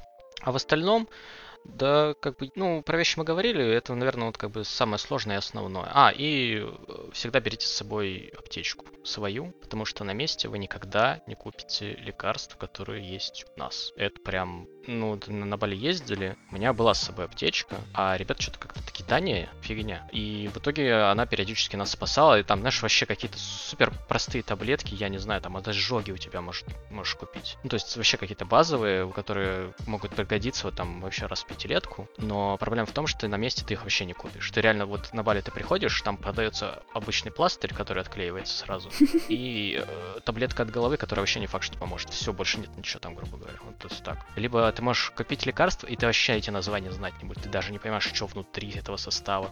Ты, может, там выпьешь и умрешь завтра, знаешь, ну потому что у тебя аллергия Ой. там на какой-нибудь состав. Угу. Ну, то есть вообще это просто пальцем в небо. Откуда они привезли, то лекарства лучше прямо свои иметь. Плюс у кого-то всякие аллергические штуки, там как бы, ну, ну, не всегда своя аптечка с собой, но лучше прямо с запасиком взять. А на границе не было вопросов по поводу лекарств? Все нормально? Mm. Ну, типа супер много же все равно не возьмешь с собой. Есть какие-то лекарства, которые могут быть вопросы, но какой-нибудь нурофен, условно, ты возьмешь вообще всем пофиг. Я там вот брал себе реально пачку нурофена всего от живота, потому что едешь, если ты куда-нибудь на Бали, ты будешь жрать все, что не приколочено, и, возможно, все, что даже движется, и потом не двигалось, ты это начал есть. Лучше иметь таблетки вот от любого случая, все, что связано с животом вообще не, не, не, не, ты не знаешь, как может это обернуться. Там съел моллюску какую-нибудь, все, тебя там просто выворачивать начало три, три дня, три ночи. А, это как бы часто, часто вот реально забывают, но это очень-очень-очень очень важно. В остальном, наверное, все, да. То есть нет, нет каких-то, а, вообще не, не надо Тут Слишком как бы много что, думать. Да, да, самая долгая подготовка в этом всем это вот реально укомпоновать вещи, потому что во всем mm-hmm. остальном тебе нужен только ты, хорошее настроение, ну и, возможно, там партнеры там вдвоем летите, или там несколько людей. И все. Все остальное ты... Если что-то пойдет не так, ты, ну там, например, что ты забыл, ты можешь купить на месте. А, это вообще не проблема. Магазины везде есть такие же, как бы, без проблем. То есть, единственное, да, лекарства ты не можешь купить. Все остальное продается. Сигареты там продаются, вещи продаются. Ну и техника своя должна быть. Зарядочки все, лучше там можно несколько комплектов, потому что не всегда можно купить э, во всех местах, там есть там, знаю, техника Apple и магазин Apple. Можно присесть на пенек и остаться там без телефона, грубо говоря. То есть э, такие. Ну, у нас был кейс, что кто-то в Грузии жил, ну, давно, и у человека был MacBook с этой дурацкой новой клавиатуры, которая тоненькая, ну, клавиша вылетела. Ну, она просто типа отвалилась. А в Грузии нет сервисов Apple. И вот он сидел, без буквы Е печатал. И пришлось лететь, лететь в Россию, да, вот э, восстанавливать. То есть, ну, вот такие вот кейсы, они тоже бывают происходят, но ничего уже тут не сделаешь. А, ну, проводочки хотя бы иметь с собой. То есть, вот такие, такие вот штуки. Ну, от себя добавлю, что перед тем, как ехать за границу, неважно в отпуск или не в отпуск, э, желательно предупредить свой банк об этом. В том же Тинькове это делается прямо в приложении. Вы указываете время, ну, в смысле, даты, с какой по какую вы где планируете находиться, чтобы в случае оплаты этой банковской карты какой-то покупки банк не подумал, что у вас ее украли или это какие-то мошенники пользуются, э, вот, и не заблокировал ее, потому что оказаться где-то за границей заблокированной банковской карты это не очень весело. Лучше иметь их несколько и немного, какую-то сумму наличными на всякий случай с собой. Да, это очень хороший совет, э, что я каждый раз забываю сказать банку, что я уехал. И на Бали меня один раз чуть не заблочили, я пошел снимать деньги, я снял, и такой вставил карту, и она говорит, типа, отмена, и я такой, что происходит? И ладно, я додумался, посмотрел в приложение, а, и оно не как... А там у них все банкоматы, ну, ты когда в банкомате снимаешь, ты в приложении снимаешь, там написано, там, например, банкомат там в магазине Карусель, или там как-нибудь mm-hmm. подписано. У них банкомат там один, два, три. Смотришь в приложение, такой, так, я снял сейчас, типа, тысячу рублей, э, номер, типа, операции, э, типа, название операции, типа, АБВ, и ты такой, что? иногда пытаешься вспомнить, что такой, блин, это же банкомат. Вот, и я открыл приложение, он такой, типа, у вас э, подозрительная операция, я, типа, и решил отменить. Благо, там можно было нажать кнопочку «Продолжить», и он, типа, продолжил. А я вот прям реально побоялся, что... Я потом предупредил, что я э, за рубежом, что если бы меня заблочили, это все. Это вот сиди, кукамекой полгода без денег. Ужасно. Ну, можно было бы друзьям переводить, наверное, но... Не очень-то удобно. То есть, да, ты, ты вот без карты остаешься, это прям вообще... А, а тасик был бы. Да, поэтому, когда я еду куда-нибудь далеко, я обычно беру с собой э, карты разных банков. Но я их всех предупреждаю, но они тоже, они не говорят, что это стопроцентная гарантия, что тебе ничего не заблочит. Если компьютер решит, что ты подозрительный, даже если ты предупредил, что уезжаешь за границу, то может все равно заблокироваться. Uh-huh. Поэтому я беру Альфу, Тиньков, еще там угу. какой-нибудь Киви, не знаю, кого-нибудь, ну, да, кого-нибудь да. еще. Запасные. Ну и наличку, да, иметь. Ну, вообще, запасные пути э, иметь деньги, потому что без денег остаться, все, там вообще всем пофиг на это будет, что ты без денег. Да, никто тебе Разбираться не самому, с этим. такая проблема. Все так.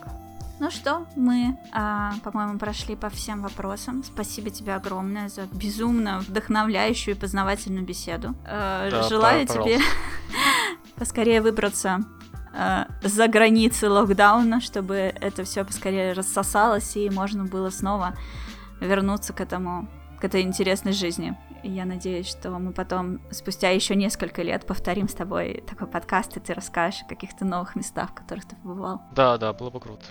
Главное, чтобы открыли границы, и было о чем рассказать, да. Да, я надеюсь, что это продлится не больше, чем один год. Ну, я надеюсь, что в этом году, году все закончится, и все мы благополучно опять сможем ездить на морько безопасно mm-hmm. и так далее. Ну, сейчас, конечно, в Турцию можно съездить, но все равно коронавирус никто не отменял. Ощущения не те. Да, ощущения не те. Кстати, не хотел бы в Турции пожить? Там же тоже можно. Это был в какой-то из поездок, это был мой план. А, mm-hmm. я после Бали хотел на Турцию. Я вот хотел весной с Бали возвращаться, когда я хотел не сразу в Россию, а залететь в Турцию на пару-тройку недель, пожить там. Посм... Я просто в Турции вообще никогда не был. То есть даже я никогда не ездил там на морько, и мне mm-hmm. очень хотелось бы. Вот, и это был мой план, да, заехать туда, потусить, и потом в Россию. Mm-hmm. Вот, но не получилось, к сожалению. Турция очень разная, там, смотря где ты хочешь. Да, Стамбул да. это очень европейский такой город, а если там какую-нибудь Анталию ехать, то там уже, да, море угу. такое южный, как Крым, типа того. Да, у меня вот коллега с прошлой работы, девочка живет там с мужем, они при этом какой-то вообще деревне живут. Она говорит, супер офигенно. Ну, там кто-то к ним в гости ездил, и там моряка ничего нет, но вообще уровень, там туристов почти нет. Вот прям с местными тусишь вообще супер офигенно. Природа вот это. То есть там туристы заезжают, но какие-нибудь иностранцы, ну, ты приезжаешь там с ними в барчике встречаешься, там какие-нибудь англичане или еще кто-нибудь, там просто там друг другу рассказываете истории и супер офигенно проводите время. И как бы хочется тоже побывать, бывать в Турции и посмотреть на разную, знаешь, Турцию. Есть и там побывать, и сям побывать, и сравнить, как это, ну вот как Грузия у меня была, в которой я там и в Батуми съездил, и в Тбилиси пожил, и там, и сям, как бы всех городах по чуть-чуть. И ты как бы примерно понимаешь вообще картину, как эта Грузия выглядит, такими пятнами, такой холст. Mm-hmm. И вот э, хочется э, Турцию, да, вот также посмотреть. Не знаю, может быть, в этом году получится. Сейчас туда можно ездить. Ну да, у меня, кстати, один будет. из знакомых, один из знакомых рассматривал вариант, вот когда, э, ну, многим, э, не мне единственное же, разрешили уехать из Москвы, по работе уйти на полную удаленку. Сейчас много кого так отправляют, особенно кто там с геймдевом, с IT связан. Вот, и он тоже такой, типа, думал о том, чтобы поехать э, в Турцию, там, разузнал, что можно снять квартиру, как ты ее оплачиваешь, типа, на полгода вперед и можешь там жить. Где-то нужно зарегистрироваться, mm-hmm. то есть тебе дают такую визу с проживанием, но не для работы, а просто типа, чтобы ты жил. Э, вот, mm-hmm. то есть есть такая возможность. И он, по-моему, про Стамбул как раз говорил. чтобы поехать туда. И А, где-то я находила в интернете пару лет назад, читала блог женщины, которая, а, она журналистка, и она тоже так работала на Москву удаленно. Я забыла, что это был за сайт, но я, я, в принципе, если погуглить, я найду. Она как раз, по-моему, в, Ан- в Анталию или в Аланию она уезжала. Вот она там сняла у моря квартиру и жила в ней, и тоже рассказывала, как зарегистрироваться. То есть там нельзя просто пойти, например, купить сим-карту, чтобы пользоваться сотовой связью, если ты там живешь. Э, Как турист можешь, типа, на неделю или на две, а на дольше уже нельзя. Нужно именно регистрироваться как по паспорту, как-то оформлять на себя этот номер телефона. Мгм. В общем, там такие всякие разные сложности, которые ты не ожидаешь. Вот, Ага, как, понял. как турист. И, в общем, она это все прям подробно расписывала. То есть, если интересно, я могу найти эту статью. Ага, да, прикольно. Прикольно было бы, я бы почитал. Ну, то есть, да, вот э, к таким моментам надо всегда готовиться, потому что ну, именно на долгий срок. То есть, как турист вообще без разницы. Да. ты приехал, там, закон прочитал и все. А вот на долгий срок, да, могут Есть нюансы, да. Они возникают, да. Я вот забыл про один такой большой нюанс, а, что а, если вы едете на... а, Если вы хотите начать вот прям надолго уезжать, а, есть такая проблема в России с как резидент-не-резидент. А, Ну, если вы работаете там на российскую компанию, например, как обычный работник, вам нужно своего работодателя предупреждать, потому что если вы за год прожили там сколько-то, 365 дней, по-моему, 180 с чем-то дней. Короче, если за год э, ты была в России меньше, чем полгода, то ты становишься не резидентом, и там налоги по-другому считаются. А А, поскольку работодатель за тебя налоги платит, то а там, ну, в конце года считается этот налоговый год, а, могут прийти, посмотреть, что типа ты стал не резидентом, ну, там, на какой-то... Там не очень понятно, как это работает, потому что у нас на работе нанимали юриста специально, который вот этот вопрос выяснял. А, В итоге там как-то нашли решение этой проблемы, но я сейчас сказать э, не знаю. Ну, то есть тут как бы нужно со своим работодателем говорить и обсуждать. И говорить, что я вот в этом году хочу, что меня в этом году не будет в России больше, чем полгода. Мгм. Да, и я буду не резидентом. То есть вы имеете в виду, потому что там он придет, а там или тебе придут, скажут, заплачивай налог, либо ему придут, доплачивай налог. А там, типа, Сюрприз. такие нормальные. Там э, что-то с 13 на 20 процентов меняется, ну, я уже не помню. То есть можно почитать про это, есть резидентство, не резидентство. Про это очень плохо написано, как в законе, так и, в принципе, у нас. Вроде у Тинькова статья про это есть. Мгм. Но про это нельзя забывать, потому что вот у меня как раз был кейс, что я за год был меньше, чем... Ну, вот я был в Грузии и на Бали, и у меня за год в России не было там... Ну, я там сколько-то месяцев, вот. Все остальное был за границей, и там с работодателем мы решали этот вопрос. Ничего себе, еще и физически надо тут находиться, совсем уже с ума сошли. Да, Казалось да. бы, какая разница, где твое тело бренное, в каких утесах. Да, ну вот, к сожалению, так. А, и если я столкнулся с, с мелкой проблемой, а, если у вас, например, ну, есть э, YouTube премиум, там есть семейные, под- ну, семейный аккаунт можно сделать. Сделать семью, короче, из, из вас, чтобы один, один платил, вы там бабки скидываете. Выяснилось, что если это в рамках там хотя бы одной страны или города, это норм. Но когда я уехал на Бали и был у меня YouTube премиум с друзьями, в какой-то момент они, видимо, по локации посмотрели, что чувак, ты что-то где-то довольно далековато от Перми. Мгм. Они мне его отключили и написали, что типа извините, но типа вы находитесь там как бы по условиям вот этого семейного, вы вообще в квартире вот и должны жить. Но всем, в принципе, пофиг. Но тут, видимо, я нах- находился очень далеко, они, они меня отключили, сказали, типа, извините. Я говорю, слушайте, ну я попытался отмазаться, что я говорю, я в командировке очень долгой. Он говорит, Мгм. если вы в командировке, вы обязаны потрубить э, отдельный премиум и вообще по прайсу там текущей страны, что ли. Офигеть. Вот, и мне, короче, мне меня отключили, мне пришлось э, самому YouTube премиум покупать в одного, и я не смог ни с кем делить, вот теперь сижу, страдаю, плачу за этот премиум, чтобы рекламку на YouTube не видеть. Ну, он же Это недорогой, я интересный тоже кейс, но- плачу сама. Э, ну да, ну я просто раньше Google Музыка еще пользовался, и у меня хотя бы, я, ну, окейно было. Было А понятно, я зачем, да. Spotify Мгм. Да, я Spotify перешел, а YouTube я не так, что прям с- так много залипаю там, но я попробовал без премиума, и, блин, это невозможно Это ужасно. смотреть, там столько рекламки, я уж премиум подключаю и хорошо себя чувствую. Ну, Ну да. Да, я тоже начала с музыки, но вообще я подключила, знаешь, я проходила Dark Souls на свече, и уже это Мгм. был NG+, то есть перепроходила. И Мгм. я планировала что-то там что-то я на какого-то босса, что ли, шла, или еще куда-то, что-то хотела подглядывать в YouTube. И это планировала сделать в самолете. И я думаю, ну блин, у меня же не будет в самолете Ютуба, как так? И рейс задерживали, и у меня было время на то, чтобы сообразить, что я могу купить себе премиум сейчас по-быстрому и накачать нужные мне видосы. И тогда, типа, я смогу в самолете смотреть. Ну да, да, там, там эта функция скачивания, да, вроде там появляется. Да, то есть я платила чисто за Google Music, а потом uh-huh. э, оказалось, что этот Google Music входит в YouTube Premium, и все это типа на 50 рублей дороже тогда получается. И я быстренько пере, uh-huh. пере, перескочила на YouTube Premium. И да, там под видео тогда такая стрелочка вниз, и ты можешь себе прям на телефон накачать этих видосов, сколько, ну, сколько памяти у тебя есть. Uh-huh. Вот. Круто, круто. Да, очень удобно, и мне это помогло. Я там летела что-то 3 часа, по-моему, или 4, как раз прошла этот момент в игре. Круто. Да, маленькие лайфхаки. Ну что, закругляемся.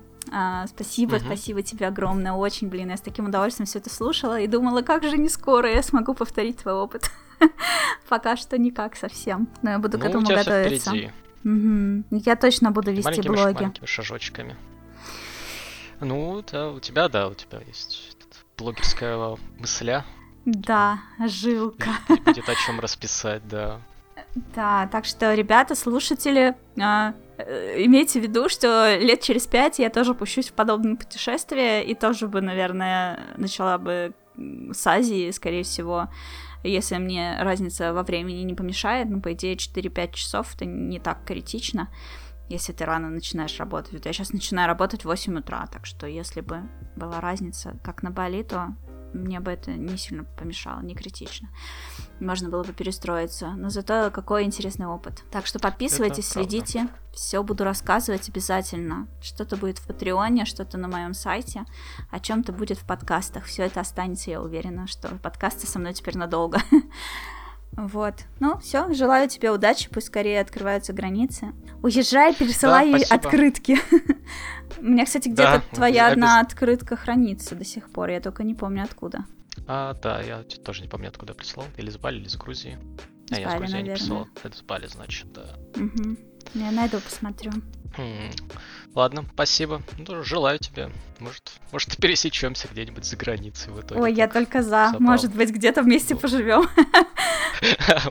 Да, кто знает, как сложится. Конечно, очень интересно. Спасибо, пока-пока. Давай, пока. Этот подкаст мы записали в начале апреля, но публикую я его только в начале мая, уже даже практически в середине мая.